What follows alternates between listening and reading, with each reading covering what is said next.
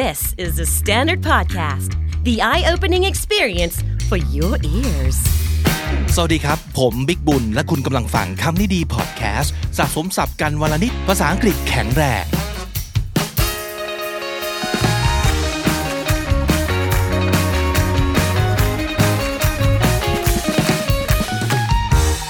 คุณผู้ฟังครับ ช่วงนี้ผมพยายามตามอ่านคอมเมนต์ทุกที่เลยไม่ว่าจะเป็น YouTube หรือ Twitter นะครับ สิ่งหนึ่งที่เจอก็คือมีคนพูดอะไรทำนองนี้เยอะเหมือนกันนะก็คือพูดว่าภาษาอังกฤษอ่อนมากถึงมากที่สุด อันนี้ก็ต้องยอมรับว่าคอนเทนต์ส่วนใหญ่ของคำนี้ดีนะครับ ถ้าจะให้แบบฟังสนุกลุกนั่งสบายเลยเนี่ยนะ มันต้องมีพื้นฐานมาบ้าง แต่หลายครั้งพอได้ยิน feedback มาแบบนี้ผมก็มานั่งคิดเหมือนกันนะว่า เอ๊ะคำนี้ดีจะช่วยอะไรได้มั่งนะสำหรับคุณผู้ฟังกลุ่มนี้นะครับ ผมก็ลองนั่ง list ดูครับว่าโอเค ถ้าต้นทุนมาน้อยมาก ๆ ทักษะภาษามาอ่อนมากๆเนี่ยต้องเริ่มยังไงดี สมมติวันนี้ฮึดละนะครับ step หนึ่งสองสามที่จะทำได้จริง ๆ เนี่ยคืออะไรบ้างนะครับ อันแรกอันดับแรกสำคัญที่สุด ต้องปรับวิธีคิดก่อน mindset มาอีกแล้ว แต่มันสำคัญจริงๆนะ คือต้องเริ่มจาก quote เกร่อเกร่อบ้านๆเน่าๆที่เราอาจจะเคยได้ยินมาบ่อยแล้วเนี่ยก็คือว่า it's not a sprint it's a marathon หรือว่ากลับกันก็ได้ it's a marathon not a sprint เขาว่า sprint คือวิ่งอย่างรวดเร็วในระยะสั้นๆ ภาษาอังกฤษเนี่ยมันไม่ใช่การแบบฟาดเปรี้ยงหนึ่งอึดใจใส่เต็มที่แล้วจะเก่งเลย มันไม่ใช่ มันเป็นลองเกมนะครับ อย่าคาดหวังว่ามันจะเก่งเร็ว ไม่อะไม่จริง เหมือนเรื่องลดความอ้วนนะครับ ถ้าผอมเร็วมากนี่คือผิดปกติแล้วนะใช่ไหมหรือต่อให้ทำได้จริงอะเดี๋ยวมันก็โยโย่กลับมาอ้วนเหมือนเดิมหรืออ้วนกว่าเดิมดีซ้ำไป มันไม่ยั่งยืนครับ มันไม่ sustainable เอางี้ ให้ลืมคำว่าเก่งไปก่อนเลย ลบทิ้งไปเลยจากสารระบบ เป้าหมายของการเก่งอังกฤษคือได้ใช้ ไม่ใช่ได้เก่ง ฟังอีกทีนะครับ เป้าหมายของการเก่งภาษาอังกฤษ คือได้ใช้ ไม่ใช่ได้เก่ง อย่าไปอยากได้ครับไอ้คำว่าเก่งเนี่ย เราต้องการคำว่า ใช้ได้ การจะใช้ได้ คือต้องได้ใช้ให้บ่อยที่สุด แล้วภาษาอังกฤษของเราจะดีขึ้นเรื่อยๆ ของอย่างนี้ต้องสะสมใช่ไหมครับ เอางี้เรายอมรับว่าเราอ่อนถูกปะงั้นเราก็ไม่มีอะไรจะเสียแล้วไง โดนล้อเออมึงล้อไป เพราะเพราะจริงนะครับ โดนว่าเอ้า ก็ไม่ได้บอกว่าตัวเองเก่งอะโดนคาดหวังไม่ต้องคาดกูไม่เก่งนะครับ ไม่มีอะไรจะเสียแล้ว แต่ถ้าเกิดเราได้ใช้ คือใช้ไปเรื่อยๆ เดี๋ยวมันเก่งเองครับ เดี๋ยวมันจะดีเอง ถ้าเราเริ่มต้นทุกอย่างด้วย mindset แบบนี้นะผมว่าโอเคละเฮลตี้ละอย่างน้อยนะ เราจะไม่รู้สึกแย่กับตัวเอง แล้วพอไม่รู้สึกแย่กับตัวเอง มันจะดีขึ้นได้ในระยะยาวนะครับ เรื่องสองที่สำคัญคำว่า goal กับ passion เนี่ยช่างแม่งไปก่อน หลายครั้งเราจะบอกกันเนาะว่า เรื่องภาษามันต้องมี passion หรือถ้าเกิดจะเก่งได้มันต้องตั้งโกให้ชัดเจนสักก่อน มันก็เลยทำให้คุณผู้ฟังบางคนเนี่ยรู้สึกว่า เอา้า คือถ้ากูไม่มีสองอย่างเนี่ยคือกูผิดบาปมากใช่ไหมเป็นมนุษย์ที่บกพร่องมากใช่ไหมแล้วก็สมควรแล้วใช่ไหมที่ภาษาจะห่วยแตกต่อไปเนี่ย อันนี้ไม่จริงนะครับ ถ้าผมเคยพูดอะไรที่ชวนให้คิดหรือว่ารู้สึกไปในทางนั้น ขอโทษจากใจจริงเลย ผมไม่ได้เจตนาเลยทั้งสิ้น แล้วบอกตรงนี้เลยว่าไม่จริงนะครับ ต้นทุนและเงื่อนไขแต่ละคนไม่เหมือนกัน ไม่ใช่ไม่เท่ากันด้วยนะ มันไม่เหมือนกันครับเพราะฉะนั้นเอาเอาแค่นี้เลย คือถ้าวันนี้ตั้งใจว่าอยากให้ภาษาอังกฤษของเราดีขึ้น goal ไม่มี passion ไม่มา ไม่เป็นไรใด ๆ ทั้งสิ้นนะครับ มันมีวิธีมาดูวิธีกันนะครับ อันแรกเลย ต้องเก่งเรื่องการท่อง และต้องฝึกฝนการฝืนครับ อย่าติดกับดักสองอันนี้ 1. การท่องเป็นสิ่งน่าเบื่อ มันไม่ได้ผล เพราะว่าไม่ได้เกิดจากความเข้าใจอย่างแท้จริง มันคือนกแก้วนกขุนทอง และกับดักที่สอง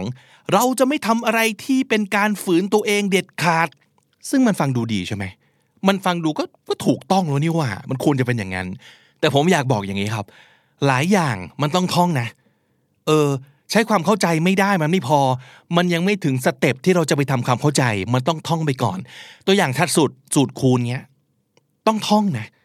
มันไม่มีใครทำความเข้าใจสูตรคูณได้นะ ตารางธาตุอย่างเงี้ย ต้องท่องสูตรคณิตศาสตร์ ต้องท่องเขาก็ท่องกัน แต่ประเด็นคือเราท่องเพื่อเอาไปประยุกต์ใช้อีกทีหนึ่งนะครับ การท่องไม่ใช่สิ่งเลวร้ายนะครับ อย่าไป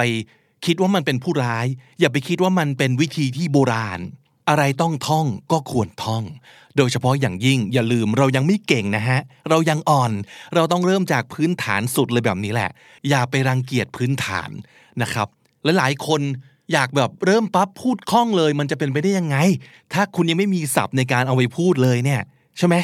เหมือนการออกกำลังกาย คุณอยากเป็นแชมป์เลยทันทีได้ยังไง ทั้งๆทที่คุณยังไม่เสริมสร้างกล้ามเนื้อให้แข็งแรง ถ้าคุณยังไม่ฝึกให้คุณอึดพอที่จะไปลงแข่งกับเขาอะผมว่าการท่องมันก็เหมือนการซิทอัพวิดพื้นทำแพลง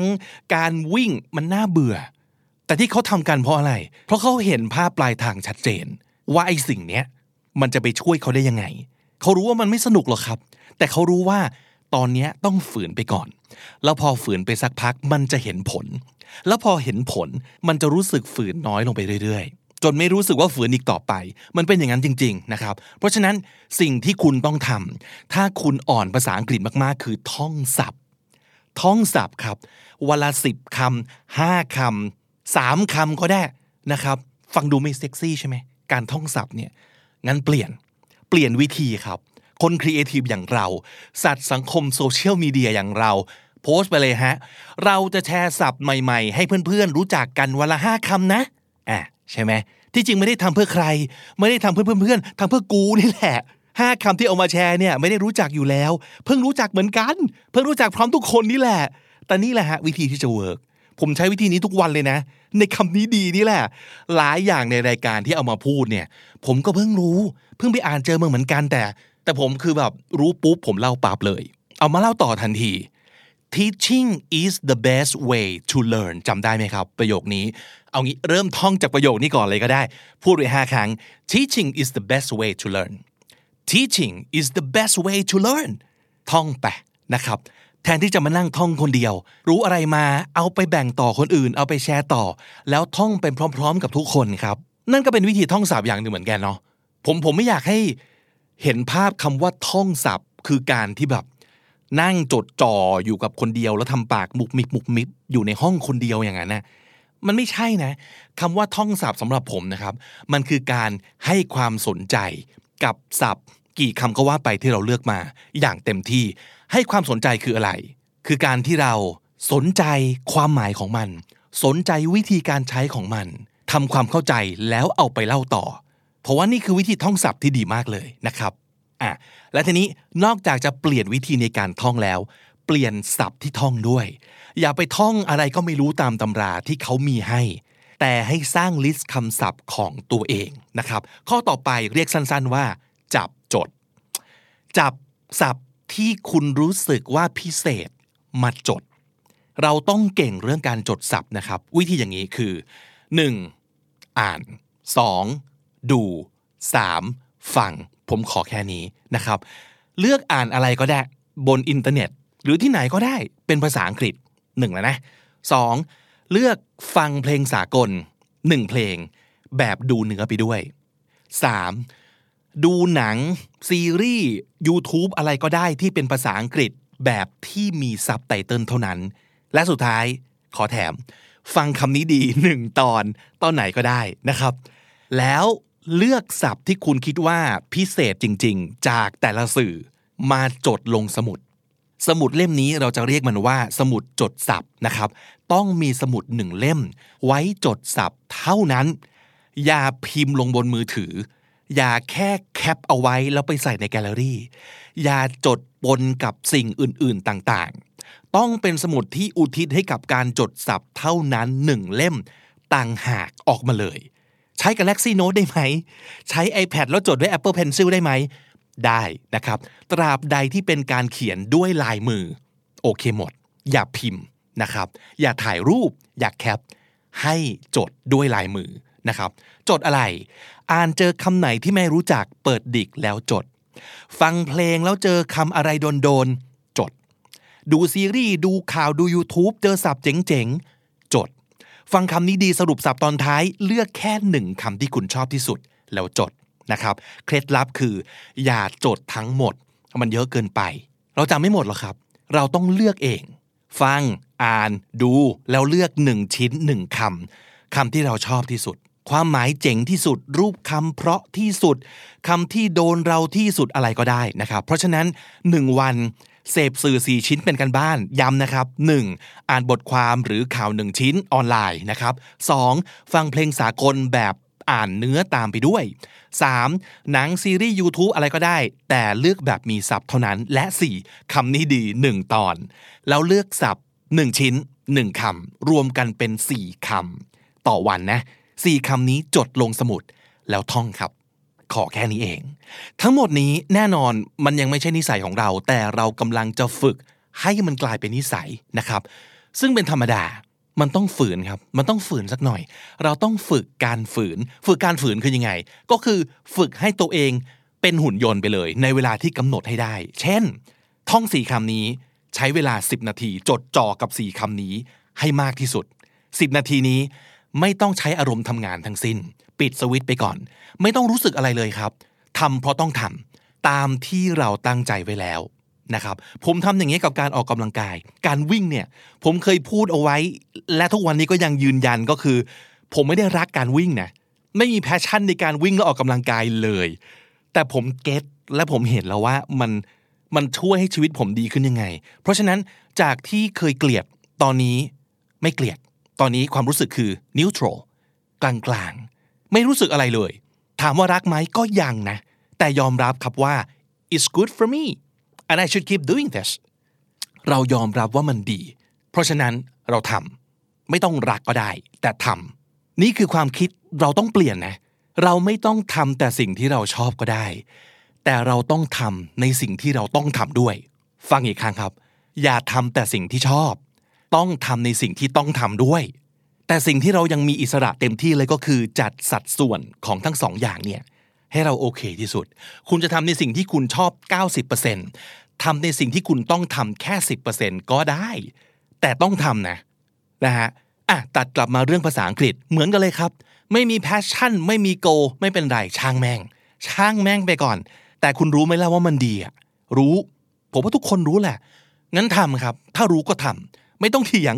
ไม่ต้องมีข้อแม้ ไม่ต้องต่อรองท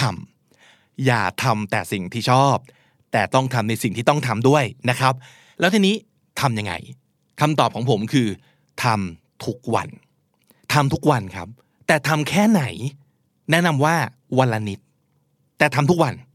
ย้อนกลับไปเมื่อกี้เสพสื่อวันละสี่ชิ้น เลือกศัพท์มาจดและท่องวันละสี่คำและทำทุกวัน ผมรู้เลยตอนนี้คำถามของหลายคนในใจอะคือ 1. ทำทุกวันเลยจริงหรอ 2. มี cheat day ได้ไหม 3. เราต้องทำไปถึงเมื่อไหร่ ใช่ไหมทำไมผมรู้รู้ไหม เพราะว่าตอนผมถูกเทรนเนอร์สั่ง เรื่องการคุมอาหารการออกกำลังกาย ผมถามสามคำถามนี้เป๊ะเลยหนึ่งเฮ้ยทำทุกวันเลยจริงหรอสองมีบางวันไม่ทำได้ไหมขอชีตเดย์ได้ไหมและสามต้องทำไปตลอดชีวิตเลยหรอคำถามชุดเดียวกันเป๊ะ ผมขอตอบอย่างนี้หนึ่งทำทุกวันเลยเหรอคำตอบ ใช่ครับทำทุกวันสองมีชีตเดย์ได้ไหมคำตอบไม่ได้ครับ ต้องทำทุกวันครับ และข้อสามต้องทำไปถึงเมื่อไหร่คำตอบคือ ผมขอสามเดือนครับสามเดือนเท่านั้น ไม่ถึงร้อยวันแป๊บเดียวเอง ถ้าตั้งใจแล้วเนี่ยคนเราฝืนกันได้ครับ 90 วันเท่านั้น เราจะได้สับทันที 360คำนะครับ แล้วจากนั้น ค่อยว่ากัน ยังไม่ต้องคิดการไกลครับ ไม่ต้องคิดการไกล ไม่ต้องมองไปไกล เอาแค่วันนี้ และตั้งใจ 3 เดือน 3 เดือนเท่านั้นนะครับ อีกอย่างหนึ่งที่อยากให้ทำเป็นนิสัยครับ ในช่วง 3 เดือนนี้นะ ลองทำแบบนี้ครับ ท่องนะฮะ search cap แปะ search cap แปะครับ ถ้าเจอศัพท์ที่ไม่รู้จัก search ทันที และจัดเก็บทันที อันนี้ผมเป็น เป็นมาโดยตลอด และทุกวันนี้ก็ยังเป็นด้วย ผมสัญญากับตัวเองไว้เลยว่า ถ้าเจอคำไม่รู้จักนะ search เลยทันที แล้วมันง่ายมากเพราะว่าอะไร โทรศัพท์มันอยู่ในมือเราตลอดเวลาอยู่แล้ว search เลยครับ Google ไปพอ search เจอปั๊บ ผมจะ cap หน้าจอทันที แล้วเอาไปแปะไว้ในไฟล์ Google Doc สำหรับเก็บศัพท์โดยเฉพาะนะครับ แต่เอ๊ะเมื่อตะกี้นี้ผมพูดไว้ว่าให้จดด้วยลายมือเท่านั้น ห้าม cap ห้ามเก็บไว้ในแกลเลอรี่ไม่ใช่เหรอ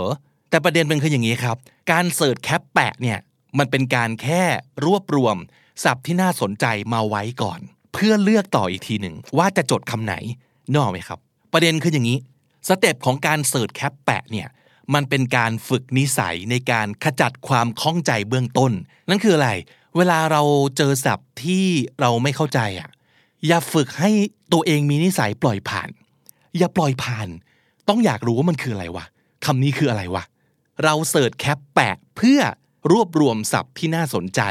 ในวันนั้นมากองไว้ก่อน แต่หลังจากนั้นเราค่อยเลือกอีกทีว่า จะเอาศัพท์คำไหนไปจดต่อในสมุดจดศัพท์ของเรานะครับ อีกหนึ่งนิสัยที่จะช่วยมากๆ คือ กรอกหูครับ กรอกหูคือ ฟังภาษาอังกฤษตลอดเวลา โดยไม่ต้องแคร์ว่าฟังออกไหมwork ที่สุดในโลกเชื่อผม นั่นคือชีวิตผมในช่วงเวลาเป็น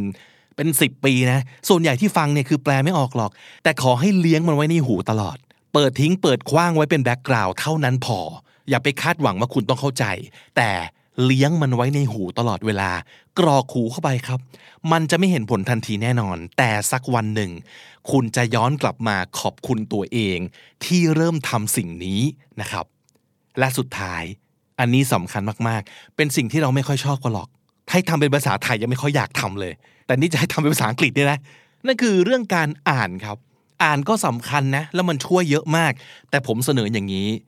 อ่านให้สั้น และอ่านให้ง่ายครับ ผมขอแนะนำสามอย่าง 1. นิทานเด็ก 2. โค้ดและคำคม และ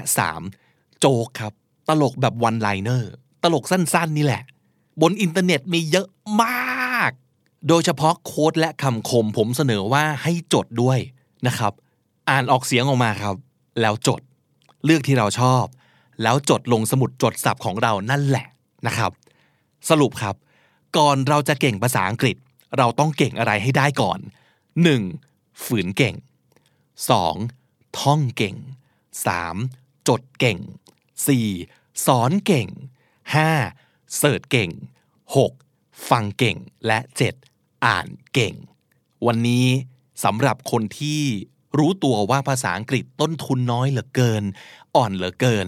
ไม่ได้แปลว่าคุณจะไม่สามารถเก่งได้นะ แต่อย่างที่ผมบอก เอาคาว่าเก่งออกไปก่อน ย้ำอีกครั้งสำคัญที่สุดคือได้ใช้นะครับสำนวนที่ขอให้เริ่มท่องในวันนี้เลยครับ is not a sprint is a marathon is not a sprint มันไม่ใช่การวิ่งระยะสั้น ไม่ใช่การวิ่งให้เร็วที่สุด it's a marathon มันคือการวิ่งระยะไกลครับ การเดินทางของเรายังอีกยาวไกล อย่าไปคาดหวังว่าจะเก่งทันที แต่เราต้องใช้ไปเรื่อยๆ วิ่งไปเรื่อยๆ ครับ เป็นกำลังใจให้กับทุกๆ คนนะครับ และถ้าติดตามฟังคำนี้ดีพอดแคสต์มาตั้งแต่ episode แรก มาถึงวันนี้คุณจะได้สะสมศัพท์ไปแล้วทั้งหมด รวม 2,818คำและสำนวนครับ และนั่นก็คือคำนี้ดีประจำวันนี้นะครับ ติดตามกันได้ทุกช่องทางเหมือนเดิม ทั้งที่ thestandard.co ทุกแอปที่คุณใช้ฟังพอดแคสต์ YouTube, j o o x และ Spotify ผมบิ๊กบุญวันนี้ไปก่อนนะครับ อย่าลืมเข้ามาสะสมศัพท์กันทุกวันวันละนิด ภาษาอังกฤษจะได้แข็งแรงสวัสดีครับ The Standard Podcast. Eye opening for your ears.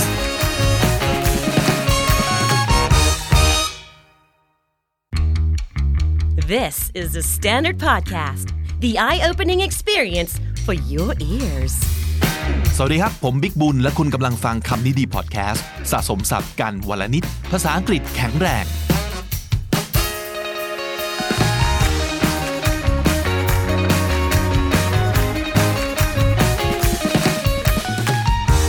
วันนี้มากับซีรีส์คุยกับตัวเองเป็นภาษาอังกฤษอีกแล้วนะฮะ ซึ่งใครบอกว่ามันต้องคุยยาวๆแล้วเนอะใช่ไหมคุยสั้นๆก็ได้นะฮะ คุยกันไป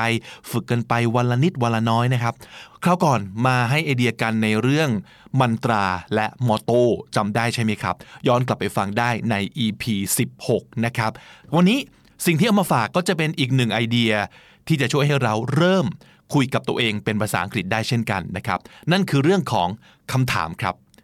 นี่คือ 7คำถามที่เราควรถามตัวเองอยู่เรื่อยๆ วันละคำถามก็ได้นะฮะ 7 วัน 7คำถามพอดีเลย หาเวลาที่ตัวเองว่างๆ ในช่วงของแต่ละวันที่กำลังสงบนิ่งนะครับ ตอนอาบน้ำช่วงก่อนนอน ตอนรถติดหรือว่าตอนวิ่งออกกำลังกายก็ได้ เริ่มบทสนทนากับตัวเองด้วยคำถามเหล่านี้นะครับ ให้เวลาตัวเองคิดนานๆ ไม่ต้องรีบร้อนนะครับ แล้วก็ลองตอบตัวเองดูอย่างตั้งใจ แล้วก็จริงใจที่สุด คำถามแรกเหมือนจะง่ายนะฮะ แต่มันตอบยากกว่าที่คิดมากเลยแหละ คำถามนี้คือ Would I like me if I met me Would I like me if I met me สมมุติว่าเราเป็นคนอื่น แล้ววันหนึ่งได้มาเจอมารู้จักกับตัวเราเป็นครั้งแรก เราจะชอบไอ้คนนี้ไหมคำถามนี้ที่สุดแล้วผมว่าน่าจะเป็นการเช็ค self esteem นั่นเองแหละเนาะเราชอบตัวเราเองแล้วหรือยังนะครับ ถ้ายังมีอะไรที่เราจะแก้ไขปรับปรุงได้บ้าง มันดูเป็นคำถามพื้นๆจริงๆแล้วเนาะแต่เชื่อว่าหลาย ๆ คนไม่เคยถามคำถามนี้เลยนะฮะวันนี้ลองไปถามตัวเองดูครับ แล้วก็ตอบตัวเองอย่างตรงไปตรงมา ขอเป็นภาษาอังกฤษด้วยนะฮะไม่ยากนะไม่ยากเพราะว่าอะไรรู้ป่ะเพราะว่าการคุยกับตัวเองเป็นภาษาอังกฤษเนี่ยเราไม่อายไงเราไม่ต้องอายตัวเองถูกไหมฮะพูดผิดพูดถูกก็ช่าง เราเข้าใจตัวเองก็พอแล้วนะครับหรือว่าจะพูดแบบไทยคำอังกฤษคำก็ได้นะทำไมจะไม่ได้ใช่ไหมสะดวกยังไงจัดไปเลยนะครับ ถ้าเป็นผมนะ เอาจริงๆเลยนะคำถามนี้นะ Would I like me if I met me ผมก็น่าจะตอบว่า No I don't like this guy just yet but I don't hate him either ก็น่าจะยังไม่มีอะไรชอบในแวบแรกที่รู้จักแต่ว่าก็ยังไม่มีอะไรให้เกลียดเหมือนกัน คือผมรู้ตัวว่าผมไม่ได้เป็นคนประเภทมีคาริสมาที่แบบ คนเจอครั้งแรกแล้วรู้สึกแบบ โอ้โห ชอบเลยนะฮะ แต่แต่ก็หวังว่า เราก็จะไม่มีรังสีอำมหิตที่ทำให้คนอื่นรู้สึกว่าโหเจอหน้าแล้วเกลียดเลย แบบนี้เหมือนกันนะครับ ก็เอาแค่นี้ก็พอแล้วแหละเนาะคำถามที่สองครับคล้ายๆคำถามแรกแต่ว่าเปลี่ยนมุมนิดหนึ่งนะครับ Have I been the kind of friend I want as a friend Have I been the kind of friend I want as a friend ที่ผ่านมาเนี่ยเราทำตัวเป็นเพื่อนประเภทที่เราอยากให้เพื่อนเราเป็นหรือเปล่า คุณสมบัติอะไรบ้างที่เราอยากได้ในตัวเพื่อนของเรา เราอยากให้เพื่อนพูดกับเราตรงๆ แต่ก็ไม่ขวานผ่าซากจนทำร้ายความรู้สึกมากเกินไป เราอยากให้เพื่อนเราชวนเราไปเที่ยวไปแฮงเอาท์ด้วยบ่อยๆ แต่ว่าก็ในขณะเดียวกันต้องไม่เกาะเราแจจนเกินไป แล้วก็ให้สเปซเราได้มีพื้นที่ส่วนตัวในชีวิตด้วย เราอยากให้เพื่อนเราสนใจ ถามเรื่องงานเราบ้าง ถามเรื่องชีวิตรักเราบ้างว่าแฮปปี้ดีไหมมีปัญหาอะไรหรือเปล่า แล้วทั้งหมดนี้เนี่ยเราทำกับเพื่อนเรามั่งไหมเราพูดจาทำร้ายมันบ้างไหม เราทำตัวติดกับมันเกินไปไหม เราเอาแต่พูดแต่เรื่องของตัวเองจนไม่เคยถามเรื่องของมันเลยหรือเปล่า Have I been the kind of friend I want as a friend สิ่งที่เราอยากได้จากเพื่อน เราให้เพื่อนเราหรือยังคำถามต่อไปคำถามที่สามนะครับหูอันนี้ไม่ยากนะแต่ผมว่ามันต้องใช้เวลาว่ะ มันต้องนึกนานอยู่เหมือนกันนะครับ If I could watch everything that happened in my life until now would I enjoy it If I could watch everything that happened in my life until now would I enjoy it สมมติมีสารคดีเรื่องใหม่ใน Netflix นะครับ ชื่อว่า Life of Big บุญนายบิ๊กบุญซึ่งคือผมเนี่ย จะนั่งดูสิ่งนี้ด้วยความรู้สึกยังไงวะ มันจะเป็นหนังประเภทไหนวะ เออ ของผมน่าจะเป็นหนัง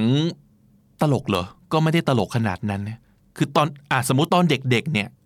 ชีวิตผมน่าจะเป็นหนัง Family ที่สนุกดีเหมือนกันนะฮะแล้วตอนอายุสัก 20ถึง25 เนี่ย ก็น่าจะเป็นหนัง coming of age ที่เผ็ดใช้ได้นะ เออ แต่ 30 เป็นต้นมานี่แม่งหนังชีวิตละนะโดยรวมๆแล้วผมว่าก็โอเคนะ แต่ถ้าจะให้คิดดูดีๆแล้วเนี่ย มันก็จะมีช่วงหนืดหนืดๆช่วงน่าเบื่อน่าเบื่อ เยอะไปหน่อย แบบซีนนั่งหายใจทิ้งเนี่ยเยอะเลยแหละ แล้วถ้าเกิดจะให้อีดิทออกทั้งหมดเนี่ย ซีนหายใจทิ้งเนี่ยนะน่าจะหายไปสักห้าปีหกปีนะครับ ผมว่า เอออะไรอย่างเงี้ย ลองนั่งทบทวนชีวิตตัวเองออกมาเป็นหนังดูดิฮะผมว่าสนุกดีนะคำถามต่อไปครับคำถามที่สี่ What makes me special What makes me special ความพิเศษของเราคืออะไรบ้าง อะไรเป็นสิ่งที่ทำให้ตัวเราพิเศษสำหรับคนที่จะตอบว่าไม่มีสักอย่าง ผมบอกเลยว่าเป็นคำตอบที่ผิดนะฮะ ไม่จริงอะ่ะผมเชื่อร้อยเปอร์เซนว่าทุกคนในโลกครับ ต้องมีอะไรพิเศษในตัวเองอย่างน้อยหนึ่งอย่าง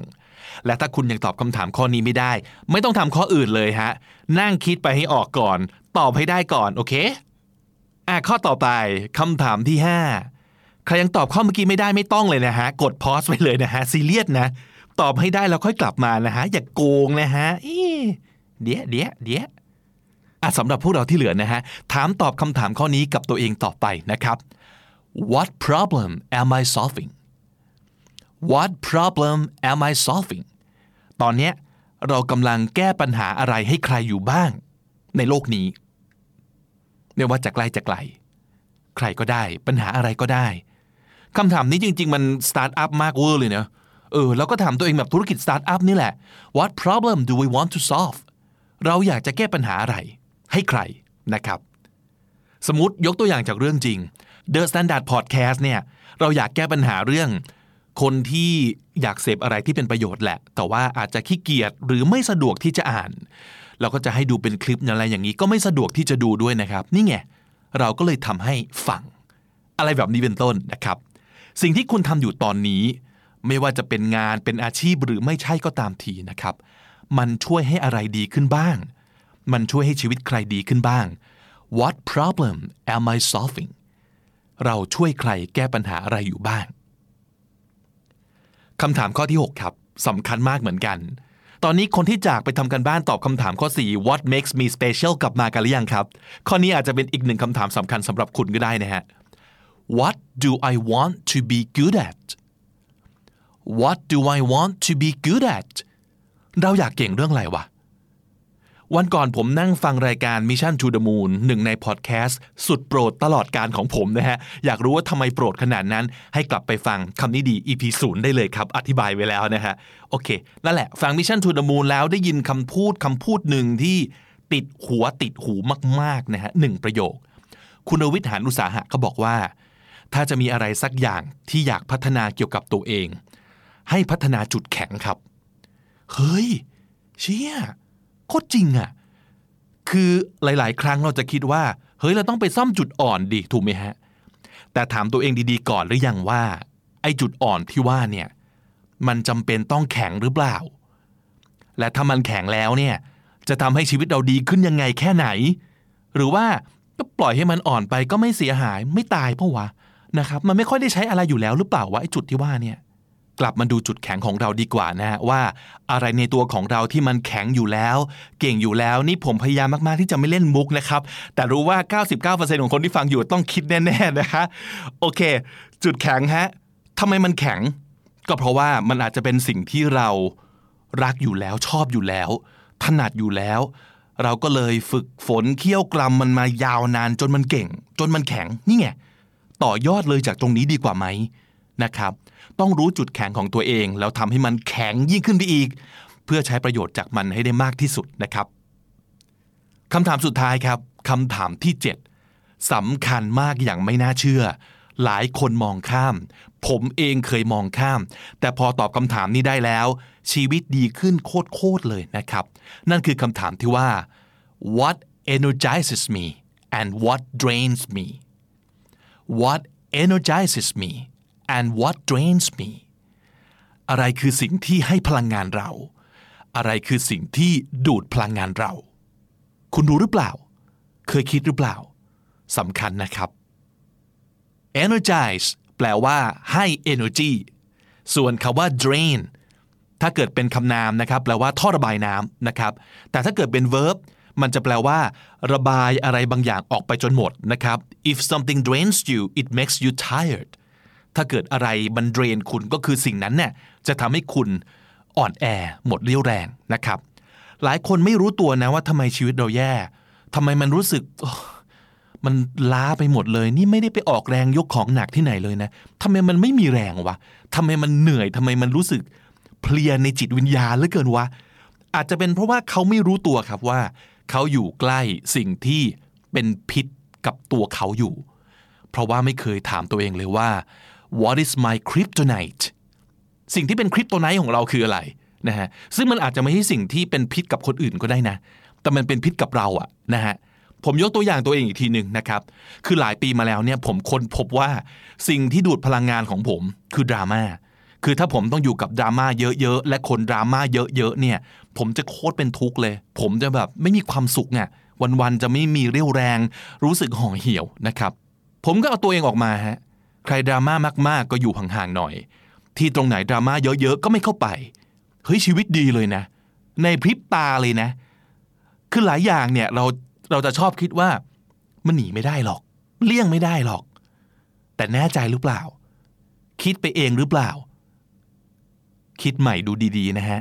ทางออกอาจจะอยู่ตรงนั้นแหละ แต่เราไม่เดินออกไปเองหรือเปล่า แล้วอะไรบ้างที่ทำให้เรามีความสุขทำให้ชีวิตสดชื่นทำให้เรามีเรี่ยวแรง โอเคบุฟเฟ่ก็ได้นะฮะ แต่ผมยกตัวอย่างตัวเองอีกครั้งหนึ่งนะฮะ คือเมื่อต้นปีนี้ผมกลับไปออกกำลังกายอีกครั้งหนึ่งนะครับ เพราะว่ามันอ้วนจนไม่ไหวแล้วอะคือยืนเฉยๆยังเหนื่อยเลยอะแล้วก็พบว่า เออ เนี่ยคือสิ่งที่มันขาดไปจากชีวิตเราเลยแหละ การได้เหงื่อออก การได้เคลื่อนไหว การได้ปวดเมื่อยบ้างนะฮะ ปกติคืออะไร นั่งเมือก ทำงานเมือก อยู่นิ่งๆเมือกตลอดเวลา แล้วผมพบว่าเฮ้ยมันแปลกนะ ยิ่งออกกำลังกายให้เหนื่อย ยิ่งมีพลังงานว่ะ แต่นี่ไม่ได้แปลว่าออกกำลังกายเหนื่อยวันนี้พรุ่งนี้มีพลังงานเลยนะครับ มันต้องทำสะสมไปอะไรอย่างนี้นะ แล้วของคุณล่ะ คืออะไร อะไรก็ตามที่ทำให้คุณมีเรี่ยวแรงในแต่ละวัน สิ่งนั้นคือสิ่งที่คุณควรจะอยู่ใกล้มันเสมอ และเป็นสิ่งที่คุณควรทำมันเสมอๆครับถ้านี่คือสิ่งที่ยังไม่รู้ ต้องถามตัวเองจนรู้นะครับ เอาคำตอบมาให้ได้ครับ สังเกตดูดีๆ ทบทวนดูดีๆว่า what energizes me and what drains me อะไรคือสิ่งที่ให้พลังงานเรา อะไรคือสิ่งที่ดูดพลังงานเรา เคยได้ยินคนเขาพูดมานะครับ แล้วผมเห็นด้วยมากๆเลยนะว่า ทุกวันนี้ส่วนใหญ่เราใส่ใจกับเรื่องคนอื่นเยอะเกินไป จนไม่มีเวลาสนใจในเรื่องที่สำคัญจริง ๆ ของตัวเองนะครับ การให้ความสนใจกับคนรอบตัว คนที่มีความหมายกับเรา แน่นอนว่ามันสำคัญนะครับสำคัญมากด้วย แต่การให้เวลากับตัวเอง ก็สำคัญไม่แพ้นะ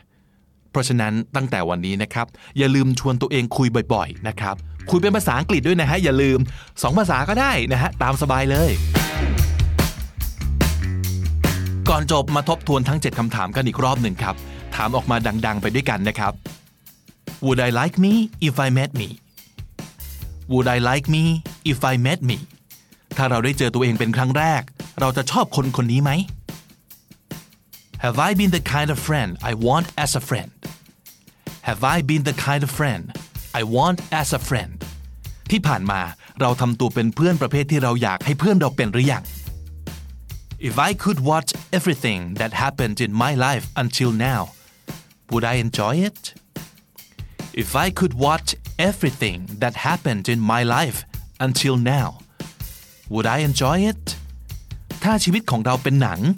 เราจะนั่งดูหนังเรื่องนี้อย่างแฮปปี้ไหม What makes me special What makes me special อะไรคือสิ่งที่ทำให้เราพิเศษกว่าคนอื่น What problem am I solving What problem am I solving สิ่งที่เราทำในเวลานี้เนี่ย มันช่วยใครแก้ปัญหาอะไรอยู่บ้าง มันเป็นประโยชน์กับใครอยู่บ้าง What do I want to be good at What do I want to be good at เราอยากเก่งเรื่องอะไร What energizes me and what drains me What energizes me and what drains me อะไรคือสิ่งที่ให้พลังงานกับเรา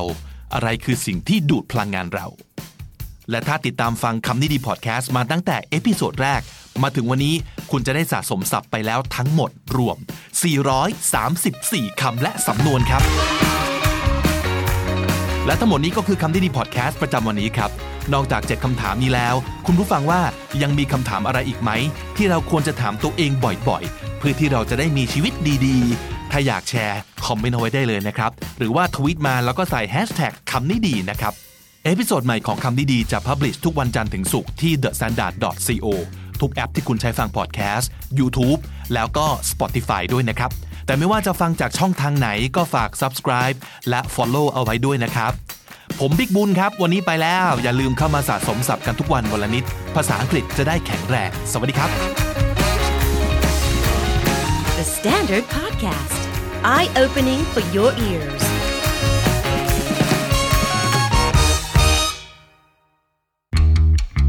This is the Standard Podcast. The eye opening experience for your ears. สวัสดีครับ ผมบิ๊กบุญ และคุณกำลังฟังคำนี้ดีพอดแคสต์ สะสมศัพท์กันวันลนิด ภาษาอังกฤษแข็งแรง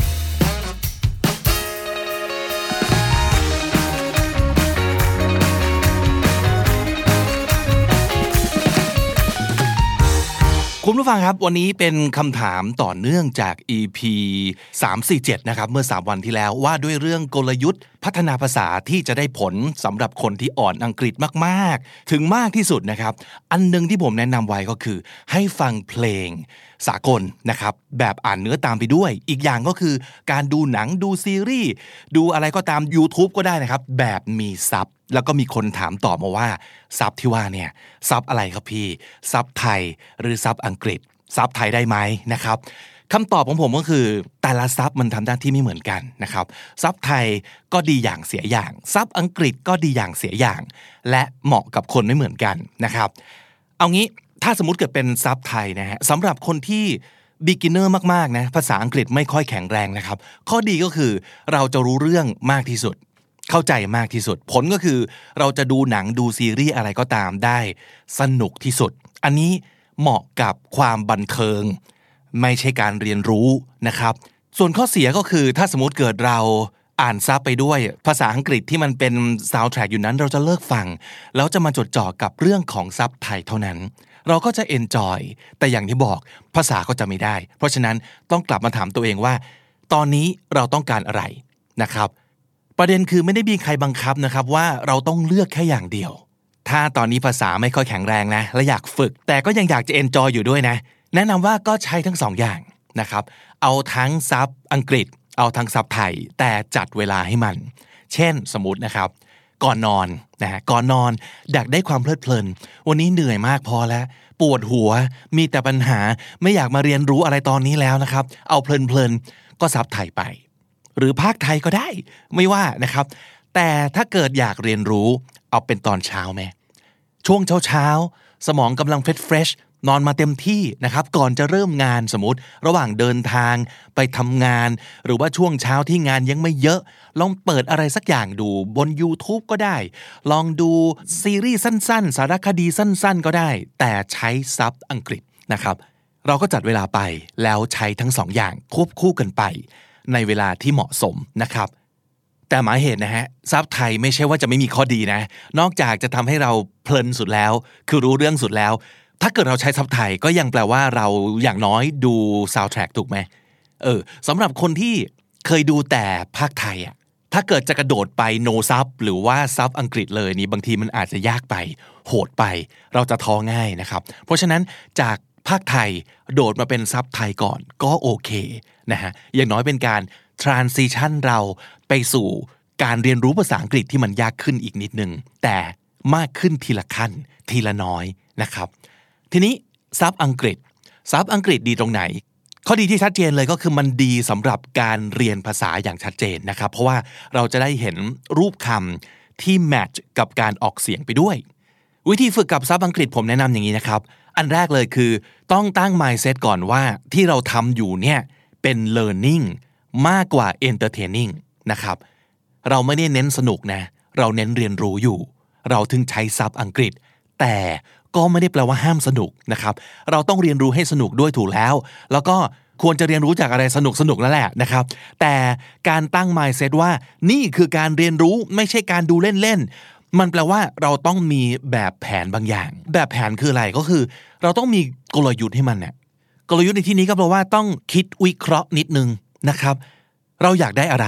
แล้วเราต้องทำอะไร นั่นคือการออกแบบกลยุทธ์ เช่น เริ่มจากการ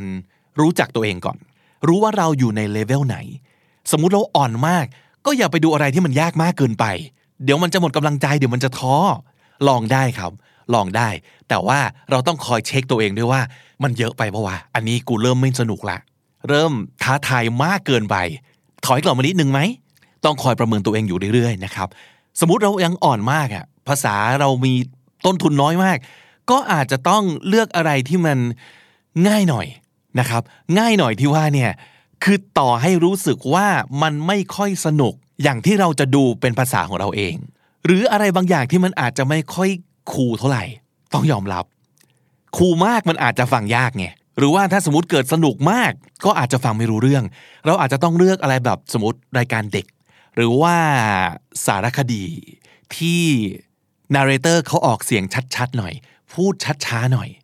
อย่าลืมว่าเรากำลัง learning นะครับ อย่าเพิ่งดูเอาสนุกเป็นหลัก ดูเอาการเรียนรู้ไว้ก่อน ถ้าเกิดเราจะเอาสนุก มันอาจจะเจออะไรที่แบบคนหลาย ๆ คน4ี่ห้าคนพูดทับกันไปมา พ่นพ่นพ่นพูดพูดพูดตะโกนตะโกนตะโกนแล้วก็แสลงเต็มไปหมดแบบนี้นี่ มันงง มันจะเริ่มไม่สนุกแล้วนะครับ แล้วคุณก็จะเริ่มรู้สึกว่ายอมเปิดซับไทยเหมือนเดิม หรือว่ากลับไปดูภาคไทยดีกว่า ซึ่งก็ไม่ผิดนะ แต่นั่นก็คือคุณก็จะไม่ได้พาร์ทของการเรียนรู้เลยนะฮะ เช็คด้วยว่าสิ่งที่เราตั้งใจจะดูนี้เหมาะสมกับเลเวลของเราหรือเปล่า อีกอย่างหนึ่งคือกลยุทธ์ของการเลือกเสพคอนเทนต์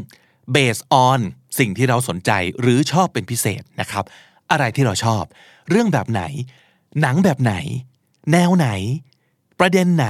นะครับ หนังซีรีส์ YouTube ต่างๆ ที่เราชอบ เราควรจะเลือกดูไว้ก่อน เพราะว่าอะไรครับ คือถ้าเกิดจะฝึกภาษาอังกฤษโดยซับไตเติลจากประสบการณ์ของผมนะครับ ผมพบว่าการดูซ้ำ work มาก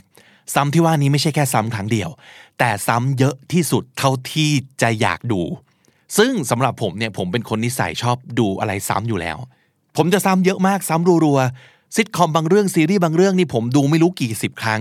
บาง episode ผมว่าถึงร้อยนะ Friends How I Met Your Mother หรือว่า tutorial บางอย่าง เช่นตอนที่ผมพยายามฝึกเรียนรู้การทำพอดแคสต์ด้วยตัวเอง จากการดู YouTube เนี่ย บาง episode บางคลิปผมดูซ้ำเป็น สิบๆ ครั้ง เพราะมันไม่เข้าใจไง เพราะมันดูแล้วยังงงอยู่ก็ต้องดูซ้ำเข้าไป ดูซ้ำเข้าไป ดูซ้ำเข้าไป แต่สิ่งที่เราจะได้ก็คือเราจะฝึกหูให้ตัวเองชินขึ้นเรื่อยๆ เราจะเจอศัพท์ซ้ำๆเดิมๆศัพท์ไหนที่เรางง เราจะเคยเปิดเด็กไปแล้วหนึ่งหนหนที่สองยังไม่ได้เปิดอีก ยังจำไม่ได้คนที่สามเปิดอีก จะเริ่มรู้ตัวว่าคำนี้กูเปิดสามครั้งแล้วนะมันจะเริ่มเรียนรู้ เราจะเข้าใจคลิปเดียวกันที่ว่าเนี่ยมากขึ้นเรื่อยๆสิ่งนี้ช่วยนะครับช่วยเยอะมากด้วย มันจะจูนหูของเราให้แมทช์กับสิ่งที่เราเห็นในซับไตเติล เราจะเริ่มรู้ว่า อ๋อคำนี้มันออกเสียงอย่างนี้ ในบริบทแบบนี้และหมายความว่าอย่างนี้ ถ้าเกิดคุณเลือกซีรีส์ที่คุณชอบซิทคอมที่คุณชอบ รายการทอล์กโชว์ที่มีดารารับเชิญคนโปรดของคุณเป็นเกส แล้วดูซ้ำๆคุณจะดูซ้ำได้เพราะคุณชอบถูกไหม เพราะฉะนั้นคุณจะเริ่มจำได้ว่าเขาจะพูดอะไร ผมเนี่ยดูซ้ำจนท่องได้พูดตามได้ทุกมุก ยิงตามได้ทุกมุก จังหวะเว้นวรรคเป๊ะเรียนเสียงเรียนอารมณ์ของเขาได้หมด เพราะเราชอบไงเราดูซ้ำจนเราท่องได้ บางทีเปิดทิ้งไว้ แล้วอ่านการ์ตูนไปด้วย ปากยังท่องตามที่เขาพูดได้เลยอะเพราะเราชินการใช้ความชินเป็นอาวุธ เป็นเครื่องมือในการเรียนภาษาที่ดีมากนะครับ ซึ่งโกอันหนึงของเราซึ่งไม่ได้ตั้งใจจะตั้งไว้หรอก แต่ในที่สุดเนี่ยมันกลายเป็นสิ่งที่เรารู้สึกว่า เอ้ยพอทำได้แล้วเรารู้สึกดีก็คือ เราสามารถจะดูซีรีส์หรือหนังที่เราชอบโดยที่สุดแล้วไม่ต้องเปิดซับเลย แล้วยังสนุกอยู่ หรือสนุกกว่าเดิมด้วยซ้ำไป เพราะว่าถ้าเกิดคุณได้ลองผ่านประสบการณ์ของการดูอะไรซ้ำๆแล้วในที่สุดไม่ต้องเปิดซับอะไม่ต้องอ่านซับแล้วเราจะได้จดจ่อกับสิ่งที่มันเกิดขึ้นจริง ๆ สีหน้าตัวละคร บางทีเราพลาดไป เพราะเรามัวแต่อ่านซับปฏิกิริยาบางอย่าง เงื่อนงำบางอย่างที่มันอยู่ในเรื่อง อยู่ในเนื้อเรื่องอยู่ในพล็อตเราพลาด เพราะเราไม่ได้ดู เรามัวแต่อ่านซับอยู่ นะครับ เพราะฉะนั้นที่สุดแล้ว goal สำหรับผมและเชื่อว่าน่าจะเป็น goal ที่ดีสำหรับหลายคนด้วย ที่อยากจะเก่งภาษาอังกฤษก็คือ ที่สุดแล้วเราไม่ต้องพึ่งพาซับไตเติลซับไตเติลเป็นตัวช่วยเฉยๆ เพื่อให้เรา get อะไรบางอย่างมากขึ้น ทุกวันนี้ผมยังเป็นอยู่เลยครับ ผมสามารถจะดูอะไรต่อมิอะไรโดยไม่ต้องเปิดซับได้แล้ว แต่ว่าหลายครั้ง ผมก็ฟังบางประโยคไม่ออก ผมก็ย้อนกลับมาฟังแล้วก็เปิดซับอ๋อมันพูดว่างี้เหรอ บางทีเป็นประโยคที่ธรรมดามาก เฮ้ยเราจะฟังไม่ออกได้ไงวะ อ๋อ เพราะว่าคนคนนี้เขาพูดด้วยสำเนียงแบบนี้เว้ย มันเลยฟังยาก เราก็เรียนรู้แล้วว่า อ๋อ accent ที่ต่างกันแม่งทำให้ประโยคที่เคยฟังออก มันฟังไม่ออกได้เลยเนาะ มันก็เป็นการเรียนรู้เช่นเดียวกันนะครับ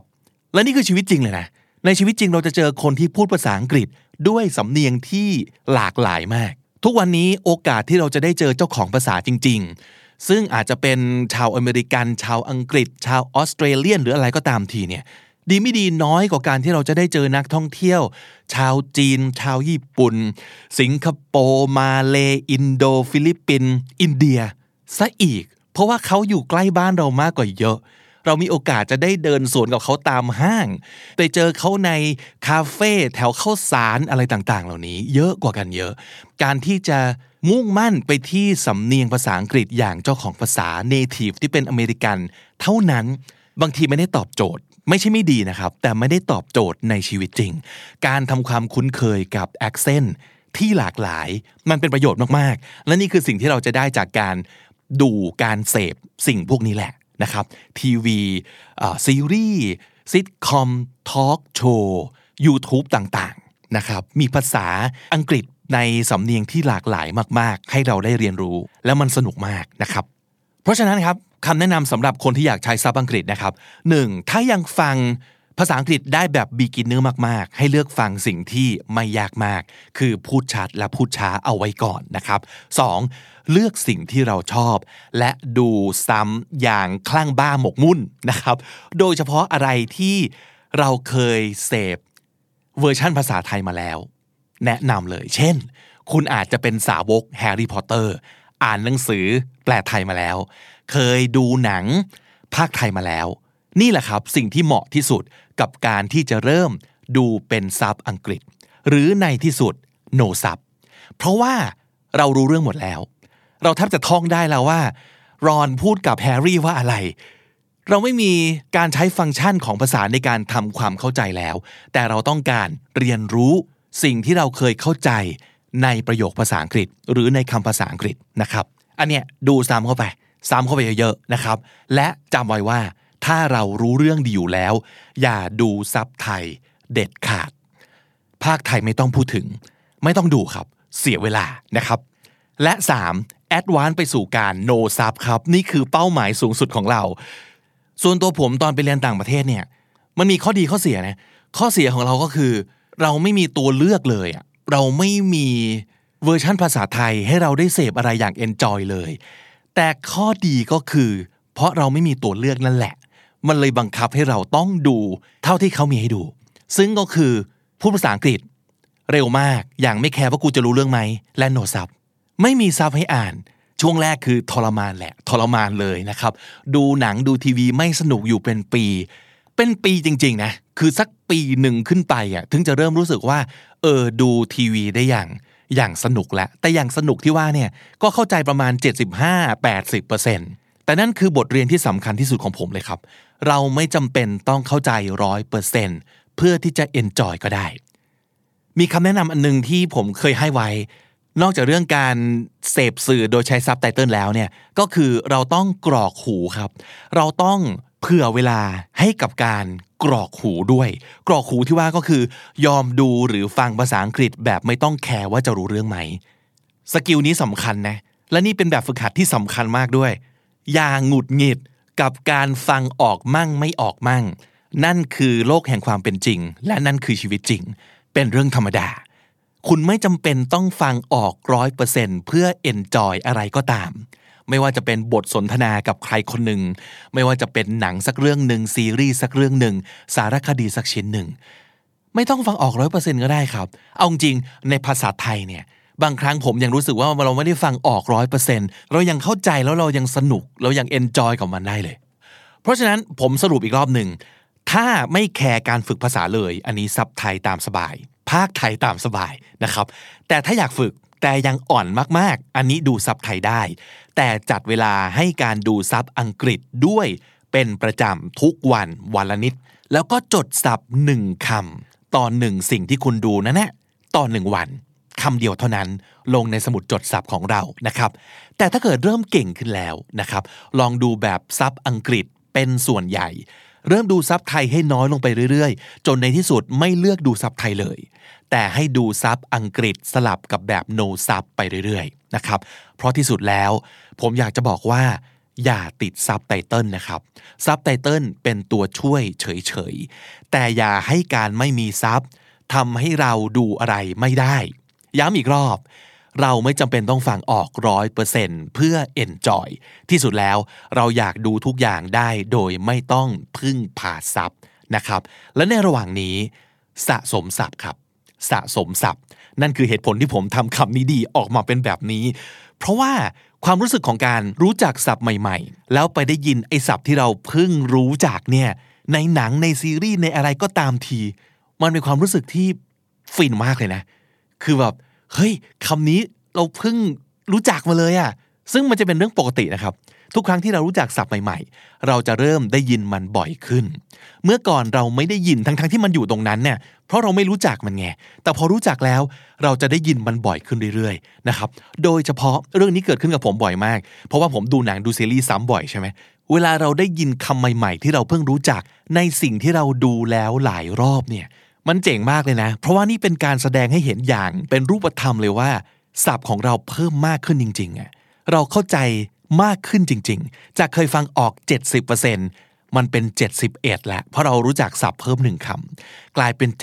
72 75% 85%แล้วทุกอย่างมันก็กลับมาที่สิ่งที่ผมพูดอยู่ทุกครั้งทุกวันจริง ๆ ไม่ได้แค่พูดเป็นอย่างนั้นก็คือ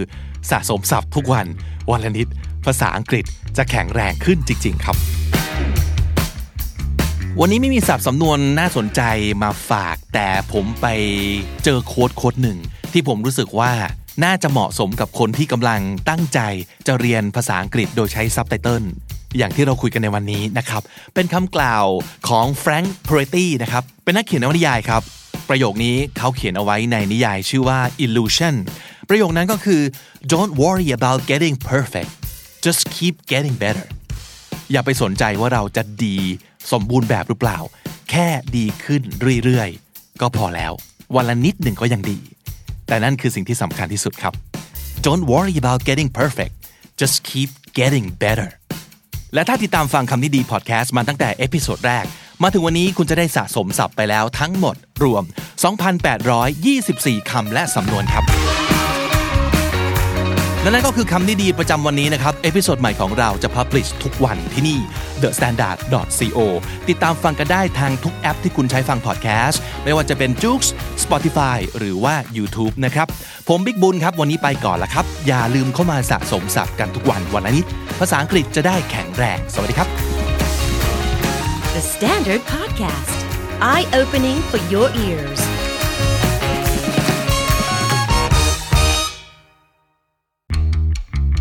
This is the Standard Podcast The Eye Opening Experience for your ears สวัสดีครับ ผมบิ๊กบุญ และคุณกำลังฟังคำนี้ดีพอดแคสต์สะสมสับกันวลนิดภาษาอังกฤษแข็งแรง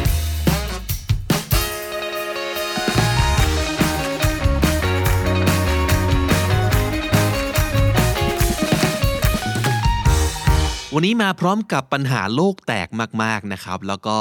เป็นสิ่งที่หลาย ๆ คนคงคับข้องใจมาเป็นเวลายาวนานแล้ว กับคำถามที่ว่าทำไมหน้าเราถึงไม่เก่งภาษาอังกฤษสักทีนะครับ ทั้งๆที่เรียนมาตั้งกับบางคนเรียนตั้งแต่อนุบาลนะครับ บางคนเรียนตั้งแต่ป .2 จนถึงทุกวันนี้รวมเวลากว่า 10 ปีแล้ว ทำไมเราถึงไม่เก่งสักทีวันนี้มีคำตอบจากการจกศัพท์นะครับ ซึ่งเป็นคลิปทาง YouTube ที่ผมไปเจอมา แล้วรู้สึกว่าน่าสนใจมาก มันเป็นการตั้งข้อสังเกตครับ จากคนที่เป็นอาจารย์สอนภาษาอังกฤษนะครับ เขาบอกว่า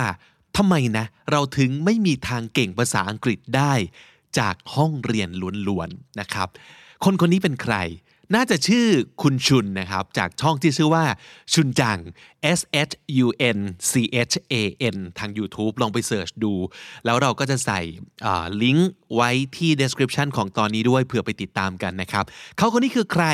คุณชุนนี้นะครับเป็นชาวญี่ปุ่น100%นะครับไม่มีลูกครึ่งลูกเซี่ยวทั้งสิ้น born and raised in Japan ก็คือเกิดและเติบโตในประเทศญี่ปุ่นนะครับ ไปเรียนต่อที่อเมริกาตอนอายุ 19 ปีนะครับในขณะที่ตอนนั้นก็ยังไม่เก่งภาษาอังกฤษ จบมาปริญญาตรีทาง linguistics นะครับทางภาษาศาสตร์ กลับมาที่ญี่ปุ่น แล้วก็มาทำงานเป็น English teacher เป็น English coach ที่โตเกียวนะครับ สอนทั้งนักศึกษาระดับ college คือมหาวิทยาลัย สอน CEO จากบริษัทใหญ่ ๆ นะครับ แล้วก็เป็นคนที่สอนใน Public School แล้วก็ทำงานเกี่ยวกับเรื่องการสอนภาษาอังกฤษมาโดยตลอด เขาบอกว่า uh, he got a full 990 score on TOEIC without any pre-study on the first try สอบครั้งแรกโทอีกไม่มีการเตรียมสอบมาก่อน ได้คะแนนเต็ม 990 เพราะฉะนั้นภาษาอังกฤษที่เป็นสกิลของเขาเนี่ยไม่ต้องห่วง ประสบการณ์ในเรื่องการศึกษาภาษาอังกฤษในประเทศญี่ปุ่น ไม่ต้องห่วง เพราะว่าสัมผัสมาจริง ๆ นะครับ ทีนี้ทำไมเขาถึงบอกว่า teaching English in Japan is bullshit วงเล็บ even as a Japanese นี่คือชื่อคลิปของเขานะครับทำให้ผมรู้สึกสะดุดกึกเลยทีเดียวว่า เดี๋ยวนะทำไมทำไมก็ถึงมีความรู้สึกว่าการเรียนการสอนภาษาอังกฤษนั้น เป็นเรื่องที่บูชิดมากๆ เป็นเรื่องที่ไร้สาระ เป็นเรื่องที่ไม่เกิดประโยชน์ เป็นเรื่องที่มันห่วยสิ้นดีนะครับ แอบคิดว่า เอ๊ะ มันจะเป็นปัญหาเดียวกันกับที่เจอในบ้านเราหรือเปล่านะ ก็เลยตั้งใจฟัง แล้ววันนี้ก็จกสับมาฝากกันครับ English teaching is bullshit. I know what I just said is super productive, but let me explain myself, okay? So in Japan, we tend to associate the Japanese people's English ability with the quality of English education. We often compare Japanese people's English with other Asian people's English, let's say South Koreans, and jump straight into the conclusion that Japanese people's English sucks because English education in Japan sucks. อ่ะเคยเกิดปัญหานี้ใช่ไหมทุกคนเคยสงสัยในที่นี้อาจจะมีคนเอ่อที่คิดว่า โอ้เรียนภาษาอังกฤษมาตั้ง 6 ปี 7 ปี 10 ปี 15 ปีทำไมเรายังไม่เก่งสักที we should be able to speak it นะใช่ไหมทำไมทำไมถึงเป็นอย่างนั้น เขาบอกว่า In Japan, we tend to associate the Japanese people's English ability to the quality of English education ในประเทศญี่ปุ่น ซึ่งผมแอบวงเล็บว่าประเทศไทยก็ไม่ต่างกัน ก็คือมักจะมีการเชื่อมโยงนะครับ ความไม่เก่งภาษาอังกฤษของคน ญี่ปุ่นหรือคนไทย กับระบบการศึกษาว่า เพราะมันห่วยไงล่ะเพราะว่าคุณภาพไม่ดี so we often compare Japanese people's English with other Asian people's English let's say South Korean and jump straight to the conclusion that Japanese people's English sucks because English education in Japan sucks ผมกำลังเปรียบเทียบคล้ายๆ กับที่บ้านเรา มักจะมองไปสมมติใกล้ ๆ เลย สิงคโปร์แล้วก็บอกว่าเห็นแม้คนสิงคโปร์หรือว่าข้ามไปสักประมาณฮ่องกงหรือไต้หวันทำไมคนที่ฮ่องกงสิงคโปร์ไต้หวันถึงพูดภาษาอังกฤษเก่ง อาจจะเป็นน่าจะไม่อาจครับ น่าจะเป็นเพราะว่าการศึกษาเขาดีไงล่ะ ครูเขาเก่งไงล่ะเออเราจะมีการ jump straight into the conclusion jump to conclusion ก็แปลว่า ด่วนสรุปไปเลยนะครับว่า ก็เพราะว่าระบบการศึกษาเขาดี โรงเรียนเขาดี ครูเขาเก่ง นักเรียนก็เลยเก่ง ประชาชน ประเทศเขาก็เลยพูดภาษาอังกฤษเก่ง มันเป็นอย่างนั้นจริงหรือเปล่า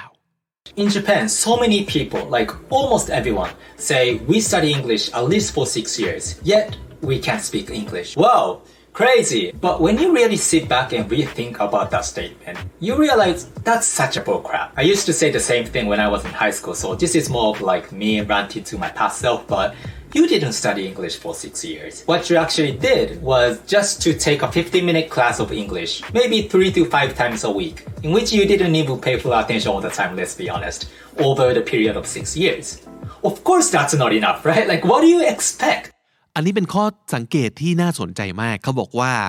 in Japan almost everyone says we study English at least for six years yet we can't speak English but when you really sit back and really think about the statement you realize that you didn't study English for six years what you actually did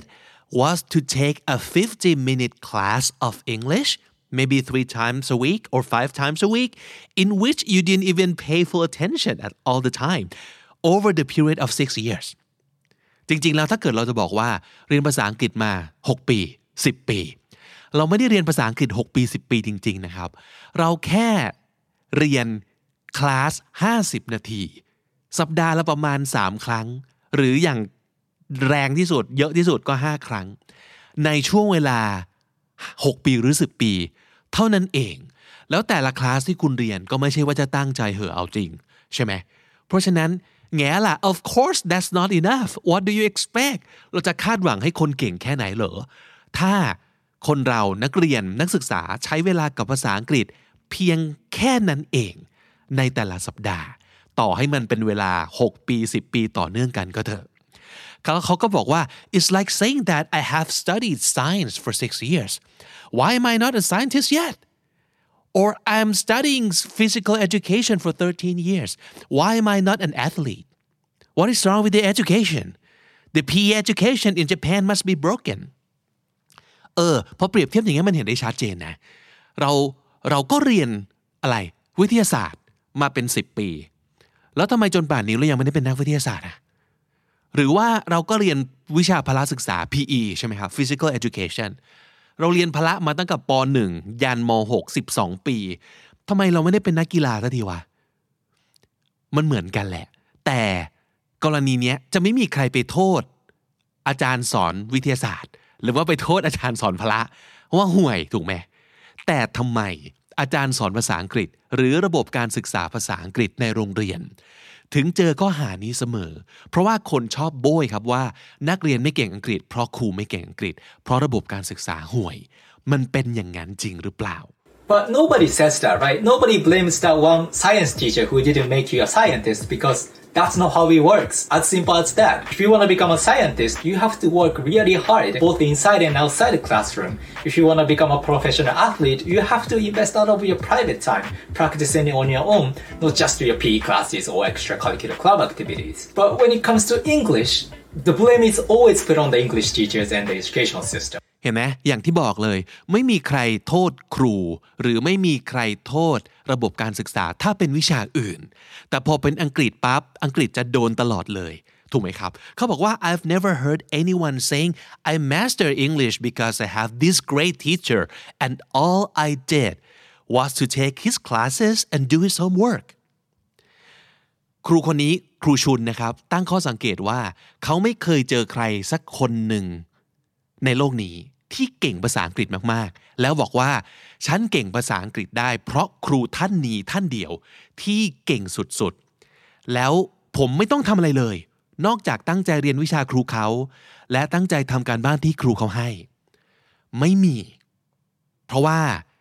ความเก่งภาษาอังกฤษไม่สามารถเกิดขึ้นได้จากครูคนเดียวเท่านั้นจริง ๆ It's because language is heavily dependent on how much you immerse yourself in it and also how much you practice.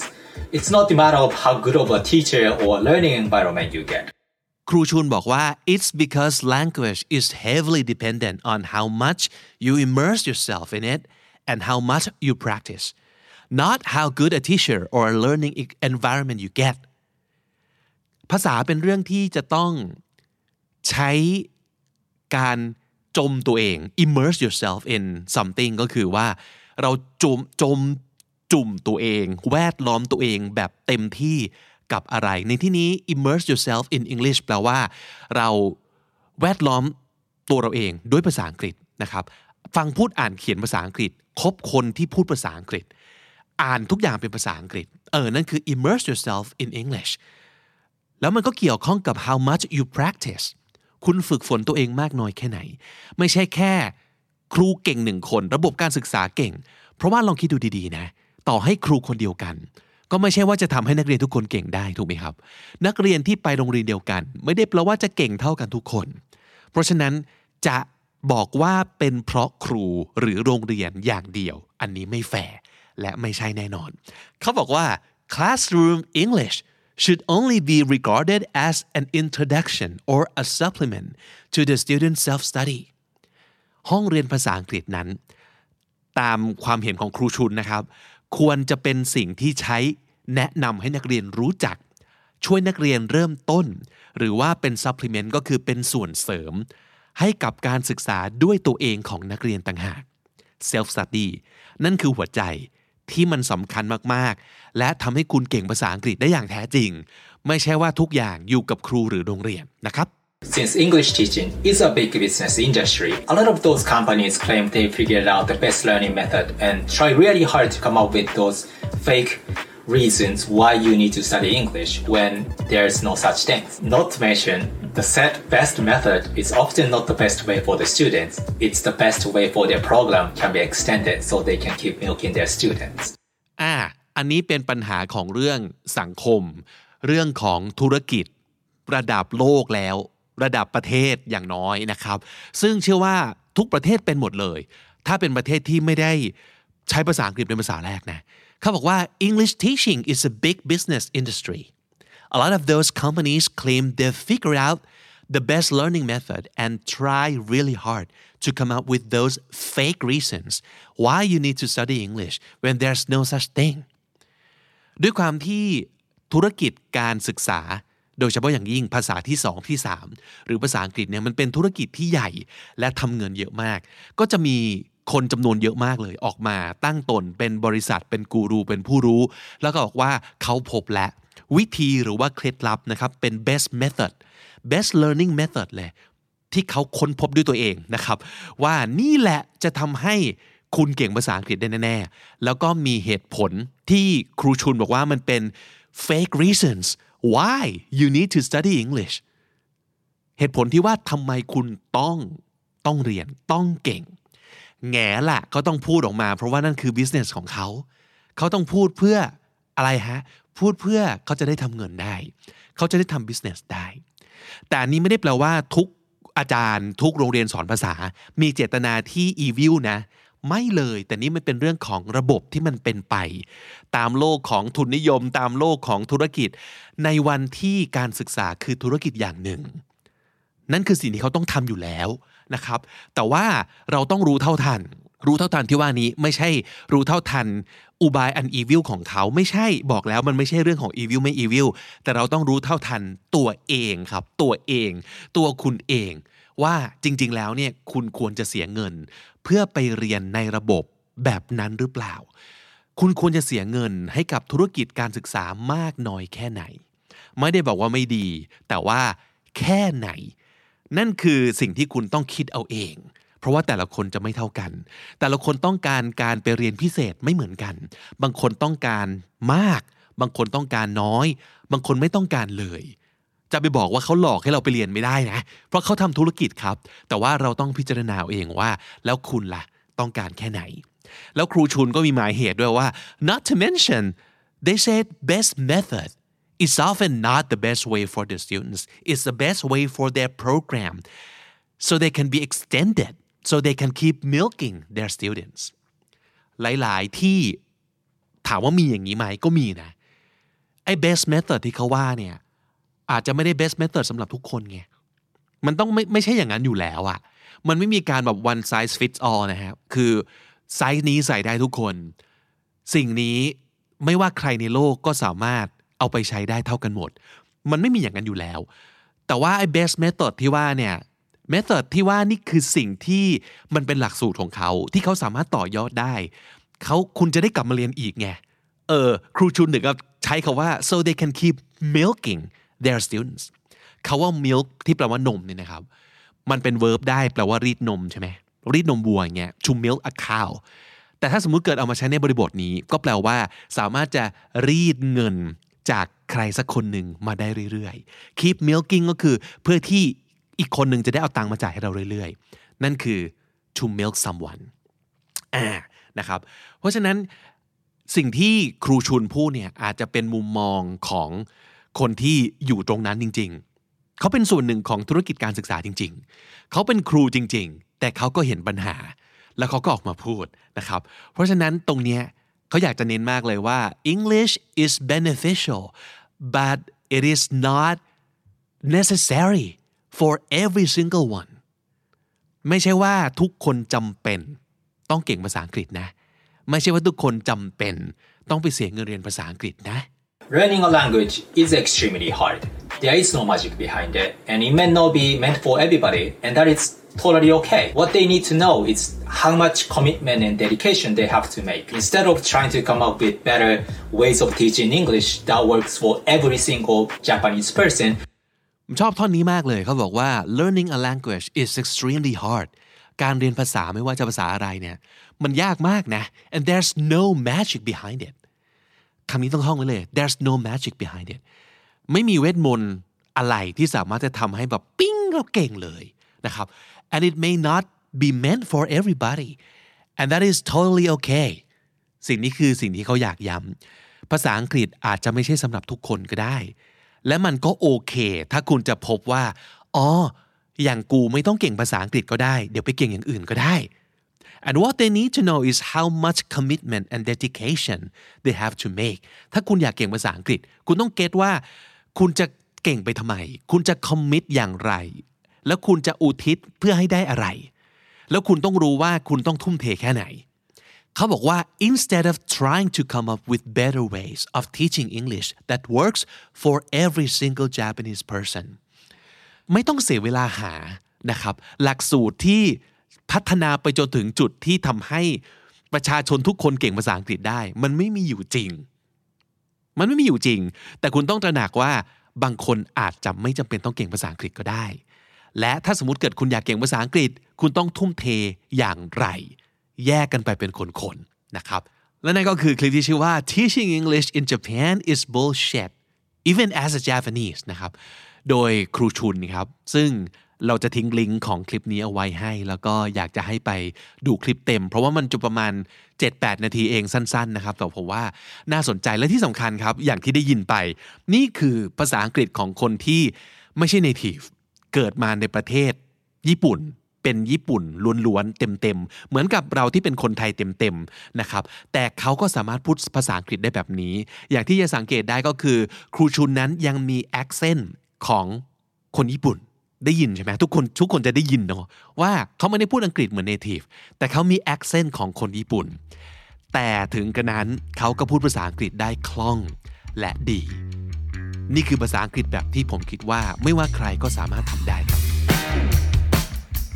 วันนี้อยากสรุปตรงนี้ครับ อาจจะไม่มีการสรุปสับนะ แต่ว่ามาสรุปกันดีกว่า ตอบคำถามของคลิปนี้ว่าทำไมเราถึงไม่มีทางเก่งภาษาอังกฤษได้จากห้องเรียนล้วนๆ เพราะฉะนั้น ต้องทำยังไงถึงจะเก่งล่ะ ข้อหนึ่ง you have to make sure that you want to be good at English because you want to be good at it not because you're told that it is important that you be good at it you have to love it and you have to really enjoy it นั่นคือข้อหนึ่ง คุณต้องอยากเก่งภาษาอังกฤษ เพราะคุณอยากเก่งเอง เพราะคุณรู้สึกว่าเออเก่งแล้วสนุก เก่งแล้วชีวิตเราดี เก่งแล้วชีวิตเราแฮปปี้ เรามีอะไรใหม่ ๆ ดี ๆ เข้ามา ไม่ใช่เพราะมีคนบอกว่าแกต้องเก่ง เพราะมันมีประโยชน์ 10 อย่าง แต่ถ้า 10 อย่างที่ว่าที่เป็นประโยชน์นะแน่คุณไม่อินเลย คุณไม่ต้องเก่งก็ได้ so maybe you don't want to be good at English at all you just go and find things that you really want to be good at and dedicate yourself dedicate your whole life to that หาให้เจอว่าจริง ๆ คุณอยากเก่งอะไร เออ แล้วถ้าเกิดคุณไปเจอ คุณจะได้ไม่ต้องกลับมาภาวะผวังกับภาษาอังกฤษว่าต้องเก่งสิ่งนี้ด้วยหรือเปล่า อาจจะไม่ต้องก็ได้นะ หาให้เจอครับว่าคุณอยากเก่งอะไรกันแน่ ข้อ 2 taking classes is totally fine but stop having an unrealistic expectation that it would magically make you an English master without you grinding outside the classroom นี่คืออีกหนึ่งสิ่งที่สำคัญก็คือ ไม่ได้บอกว่าให้หยุดเรียนนะครับ การเรียนภาษาอังกฤษไม่ว่าจะเป็นเรียนในโรงเรียนเรียนพิเศษ มันโอเคมากนะ แต่ว่าตราบใดที่คุณไม่มี unrealistic expectation ก็คือมีความคาดหวังที่ไม่สมจริง ว่าเพียงแค่ไปโรงเรียนปั๊บเนี่ยเราจะเก่งภาษาอังกฤษมากๆทันที โดยที่ไม่ต้องทำอย่างอื่นอีกเลย อันนั้นอันนั้นไม่จริงนะครับ อันนั้นไม่ realistic เลย ข้อ 3 คือ you have to work really hard both inside and outside the classroom invest your private time practicing it on your own ไม่ว่าใครก็ตามที ที่จะเก่งเรื่องอะไรก็ตามทีในโลกนี้ เขาต้อง invest their personal time คือคุณต้องสละเวลาส่วนตัวครับทำงานหนักกว่าชาวบ้าน ถ้าสิ่งนี้มันสำคัญกับคุณจริง ๆ ถ้าคุณรู้สึกคุณอยากเก่งเรื่องนี้เพราะว่ามันสนุกมันดีจริง ๆ คุณต้องอุทิศเวลาส่วนตัว ให้มากกว่าคนอื่นครับ แล้วนั่นคือวิธีคุณจะเก่งได้นะครับ และสุดท้าย immersion แน่นอน surround yourself with English and find a way to use it all the time or as much as you can พยายามแวดล้อมตัวเองด้วยสิ่งที่คุณต้องการจะเก่ง แล้วหาวิธีใช้ด้วย นอกจากอินพุตมาเยอะๆแล้วต้องเอาพุตไปด้วย ต้องถ่ายออกไป นอกเหนือจากดึงมันเข้ามาในตัวนะครับ ใส่มันเข้ามาทักษะภาษาอังกฤษ แต่ว่าถ้าเกิดไม่ได้เอาไปใช้เลย มันก็ไม่เหมือนมีดที่ไม่ได้รับนะครับ เพราะฉะนั้นคุณก็จะไม่มีโอกาสที่จะเก่งได้ถึงระดับที่คุณต้องการ เออ พูดอย่างนี้ดีกว่า วันนี้ฝากเอาไว้แค่นี้สำหรับการจกสับคลิปที่ผมรู้สึกว่ามันสามารถจะเปลี่ยนความคิดของหลายคนได้นะ อย่างน้อยเรื่อง unrealistic expectation เอยหรือว่า pressure บางอย่างที่เรามีนะครับ เราอาจจะรู้สึกสบายใจขึ้นหรือว่าเห็นทางไปมากขึ้นว่า ถ้าเกิดเราอยากจะเก่ง หรือไม่อยากจะเก่งภาษาอังกฤษจริง ๆ เนี่ย ตกลง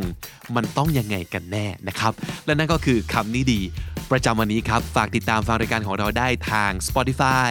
ทาง Apple Podcast หรือว่าที่ไหนก็ตามที่คุณฟัง podcast นะครับ ถ้าเกิดเจอคลิปของเราทาง YouTube ฝากกด subscribe ที่ช่อง KND Studio ด้วยสำหรับคนที่อยากได้คอนเทนต์ 2 ภาษาหรือคอนเทนต์พัฒนาภาษาอังกฤษนะครับ ผมบิ๊กบุญวันนี้ไปก่อนครับ อย่าลืมเข้ามาสะสมศัพท์กันทุกวันวันละนิด ภาษาอังกฤษจะได้แข็งแรง สวัสดีครับ The Standard Podcast, eye opening for your ears.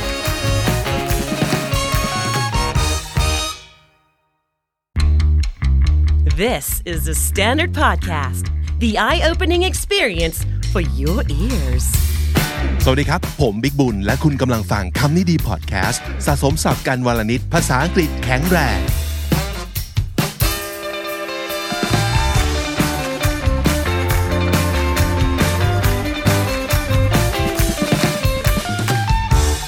คุณผู้ฟังครับ วันนี้เราจะมาพูดคุยกันถึงเรื่องของ K-pop ครับดีไหมครับน้องจีดีมากเลยค่ะ so uh, I guess you know a thing or two about K-pop right I think so I I can say that because yeah so who do you like of course BTS everyone knows everyone knows I'm an army เป็น army ใช่ไหมโอ้จริงๆแล้วเราก็เคยทำเรื่องของ BTS หลายครั้งนะครับ ไม่ว่าจะเป็นเรื่อง speech ของ BTS ที่ UN หรือว่าจะเป็นเรื่องของเพลงใหม่ของ BTS ก็เอามาแบบแปลเนื้อกันอะไรอย่างเงี้ยครับใช่ค่ะ อีกหนึ่ง episode ที่เราจะพูดคุยกันถึงเรื่อง BTS คือวันนี้นะครับ จริง ๆ แล้วพี่ไม่ได้เป็นคนที่แบบมีความรู้หรือว่าติดตาม K-pop เยอะขนาดนั้นอืมค่ะแต่ว่าคนส่วนใหญ่ที่ชอบ มักจะชอบจากการที่เรารู้ว่า เขาพูดภาษาอังกฤษได้แปลกไหมอืมเออจริงจริง because I we all know we love that show uh from Dive Studio oh yeah Eric Dom yes we That's- love them yeah that's why I know and that's why I love Eric Nam I know him as an MC who speaks fluent English yes of course because he's a, he's a native and uh, and I learned about his music like way later yeah ก็คือเพิ่งจะมารู้ว่า เออร้องเพลงก็เพราะแต่ว่าเราประทับใจจากบทบาทของเขาในการเป็นพิธีกรที่ผู้ภาษาอังกฤษดีมากนะครับ ใช่ค่ะ แล้วก็ พอติดตามรายการของ Eric Nam ก็ก็จะพูดคุยกับเหมือน We Need To Talk เราเลยอะพูดคุยกับใช่ศิลปินในวงการเคป๊อปใช่แล้วที่พูดภาษาอังกฤษได้แบบเกือบทั้งหมดเลยเนาะเราก็เลยเรียนรู้จักคนเหล่านั้นจากรายการของเขาอะแล้วเราก็จะรู้สึกประทับใจเป็นพิเศษเหมือนกับที่แบบ of course I like the songs from BTS I admire the group and but I'm not a big fan I must say and honestly I know very little about their personal life but I love RM because he's best at you know English English yeah and he's self-taught yeah that's very smart and very hard to do Yes. And today we're just going to explore like his recent news about English Uh-huh. and like why like the reason why he got so such a high score. yeah and after that we can say oh no wonder he got that good ใช่ค่ะ and this is why so you want to read the news for us Yeah, sure. So so let, let me tell you about this first. So recently RM came on V Live. It's like an application that like celebrities come do like live videos so we can Korea, watch right? them in in Korea in Korea. But like other countries can watch it too. Right. Yeah, yeah. So basically um a fan asked him like his TOEIC exam. Always this question always pops up. Yeah. And then he told us that uh he got like well well he revealed the score finally. right uh, from the news uh, we, Yeah. we we know that he took one like 10 years ago Yeah. and then he just took another one Mm-hmm. very recently and he just revealed the score Yep. so what's the full score of of TOEIC I think it's 990. 990 Yeah. and what did he get He got 915, which is pretty high. that's high that's very high Mm-hmm. yeah, yeah, yeah. uh-huh. so uh, let's let's go to the news Yeah, let's because let's it's dive very into the interesting article from All K-pop. headline เลยไหม ได้ค่ะ ครับ เขาเขียนไว้ว่า BTS RM reveals the score from the TOEIC exam he took for fun อ๋อ ขอแบบ quotation mark for fun นะคะ เราทำอะไรสักอย่าง for fun แปลว่าหนุก ทำหนุกเล่นๆขำขำขำหนุกๆใช่หนุกค่ะนี่แบบไม่ต้องเป็นคนอย่างไร ถึงจะว่างๆทำข้อสอบโทอีกเล่นดีกว่านะครับเอ่อ reveal ก็คือเปิดเผยนะครับเผยคะแนนของเขานะครับคะแนนสอบโทอีกโทอีก ที่เขาทำแบบเล่นๆ สนุกสนุกๆขำใช่ๆค่ะนะครับอะข่าวว่ายังไงอีกครับ BTS leader RM has been known f- to be studious and smart, as he is known to have an IQ score of 148 and scoring 900 on the TOEIC exam when he was only in middle school. wow studious คือเอ่อขยันขยันเรียนเป็นเด็กเรียน so ใช่ a studious ค่ะ person enjoys studying or spends a lot of time studying เป็นคนที่รักเรียนรักเรียนน่ะ ใช่ รักการเรียนขยันเรียนนะครับ ชอบ ค่ะ เรียนนะครับก็เป็นคนที่รู้เป็นที่รู้กันว่า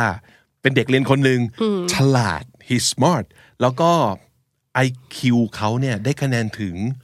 148. which is super high It's like a genius. because an average person might have what 100 100 plus แบบ Right ร้อยสิบก็ถือว่าเยอะมากๆประมาณนี้ใช่ครับ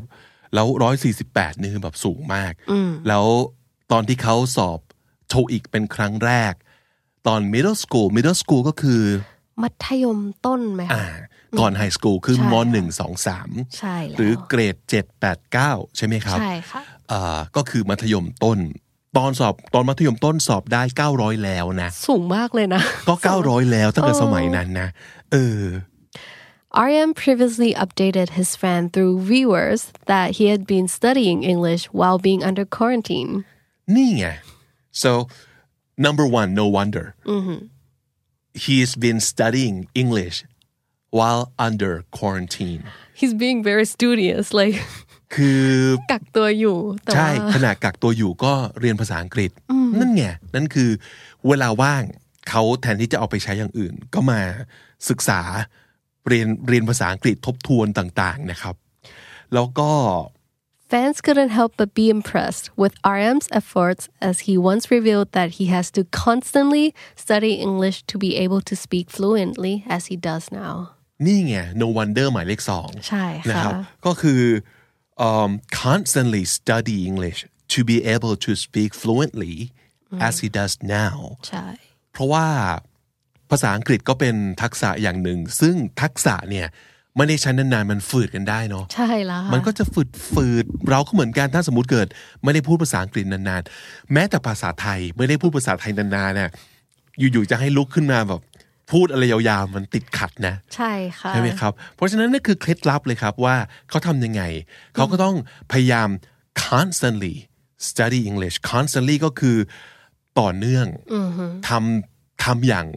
ทำอยู่เรื่อยๆนะครับ เพราะฉะนั้น เขาต้องบอกว่า fans couldn't help but be impressed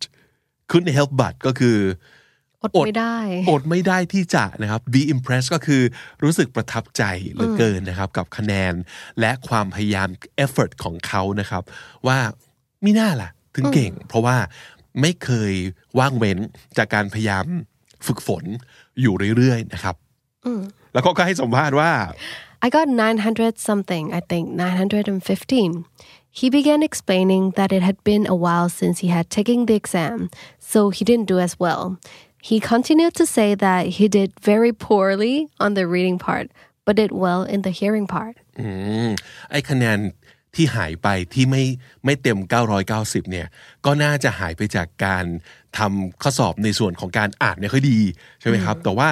เอิ่มค่อนข้างมั่นใจว่า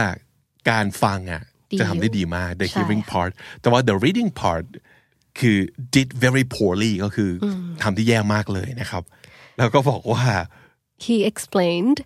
I completely failed in the reading part. I think my weakness is the text part or like the reading part because I don't use it often.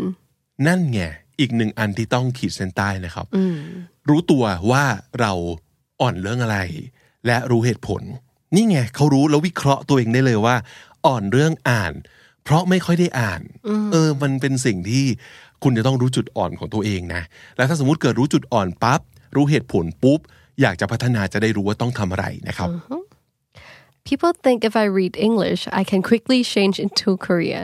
But actually, my mind becomes blank when I read English articles.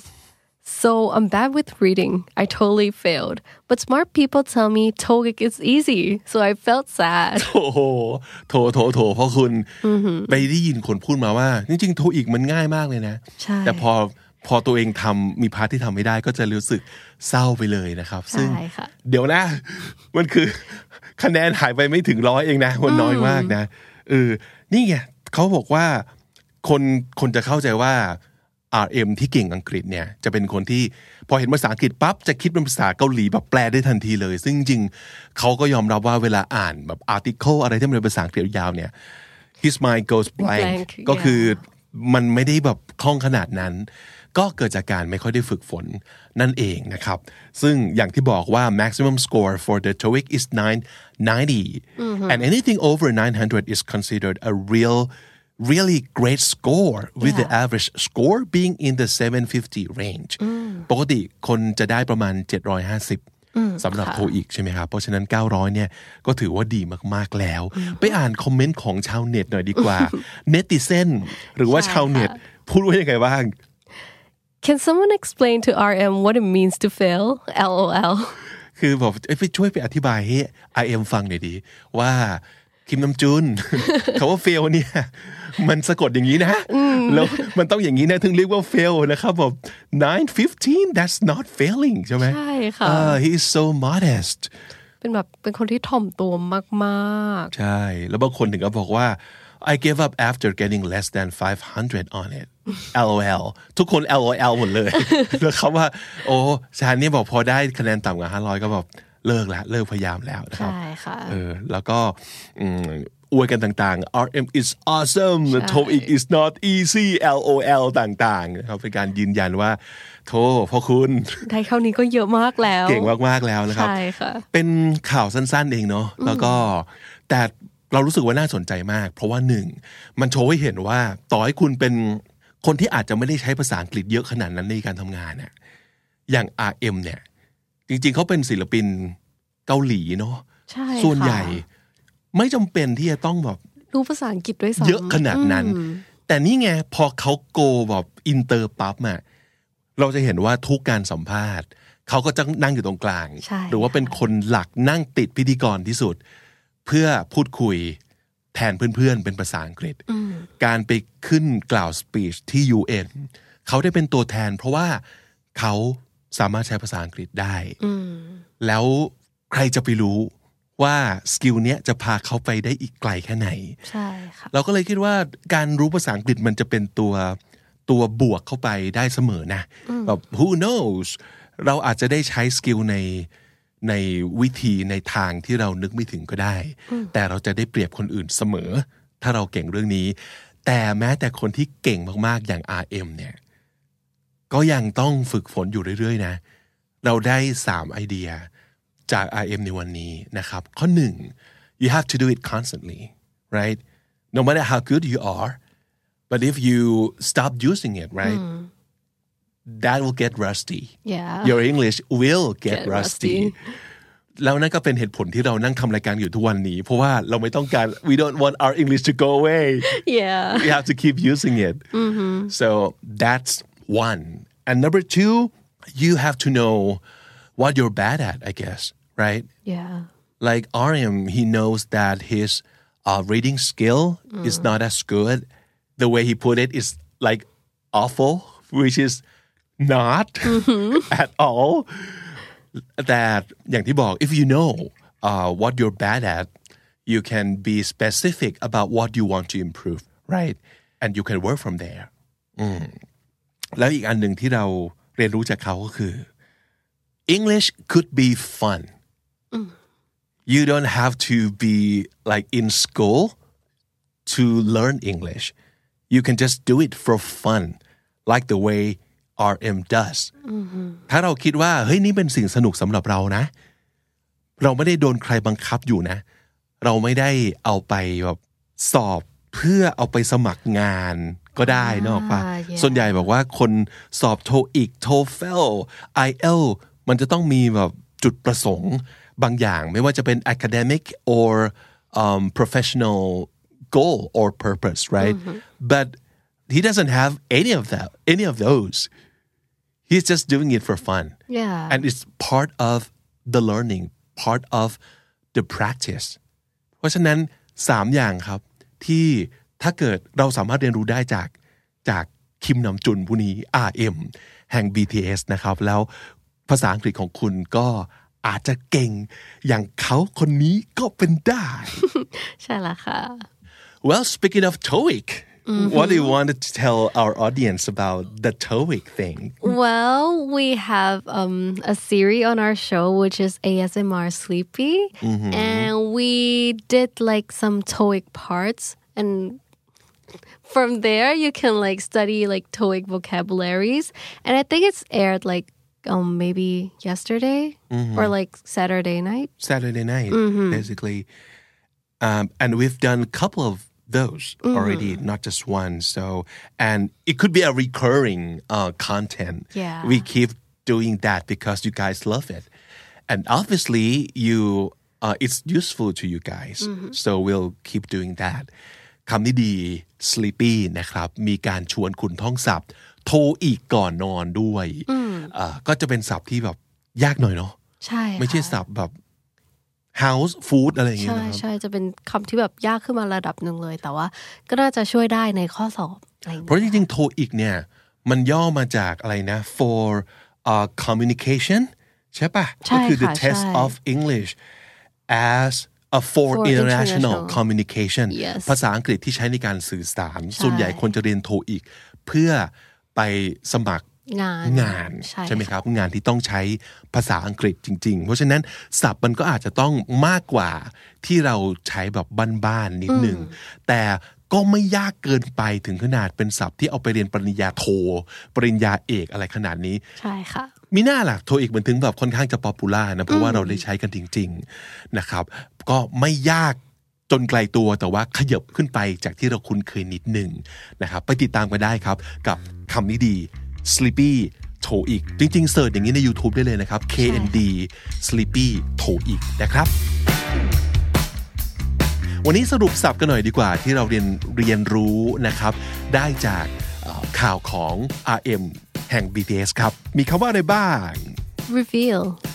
เปิดเผยหรือว่าเฉลยนะครับ reveal for fun ทำเล่นๆทำขำๆทำหนุกๆไม่ได้จริงจังนะครับ do something for fun middle school คือเกรด789 นะครับ คือมัธยมต้นครับ middle school impressed ประทับใจนะครับ I am impressed เอ่ออะไรอย่างนี้ก็บอกว่ารู้สึกประทับใจจัง impressed average score คะแนนเฉลี่ยครับ average score netizen ชาวเน็ตนั่นเองนะครับ netizen modest ถ่อมตัวครับ modest couldn't help but อดไม่ได้ที่จะอย่างงู้นอย่างนี้อย่างนั้นนะครับ couldn't help but studious ขยันเรียนครับ เป็นคนรักเรียน เป็นคนชอบเรียน แล้วก็ขยันเป็นเด็กเรียนสุดๆเลยนะครับ นั่นคือเอ่อ studious person constantly คำสุดท้ายนี้ขอย้ำไว้เยอะ ๆ เลยนะครับ คุณอยากเก่งอะไร ต้องทำอย่างต่อเนื่องนะครับ constantly คือทำอย่างต่อเนื่องครับ และถ้าติดตามฟังคำนี้ดีพอดแคสต์มาตั้งแต่ episode แรก มาถึงวันนี้คุณจะได้สะสมศัพท์ไปแล้วทั้งหมด รวม 4,874 คำและสำนวนครับ และนี่ก็คือคำดีๆประจำวันนี้ครับฝากติดตามฟังรายการของเราได้ทาง YouTube Apple Podcast Spotify และทุกที่ที่คุณฟัง podcast ผมบิ๊กบุญครับ จีค่ะ วันนี้ไปก่อนนะครับ แล้วอย่าลืมเข้ามาสะสมศัพท์กันทุกวันวันละนิด ภาษาอังกฤษจะได้แข็งแรง สวัสดีครับ สวัสดีค่ะ The Standard Podcast, eye opening for your ears.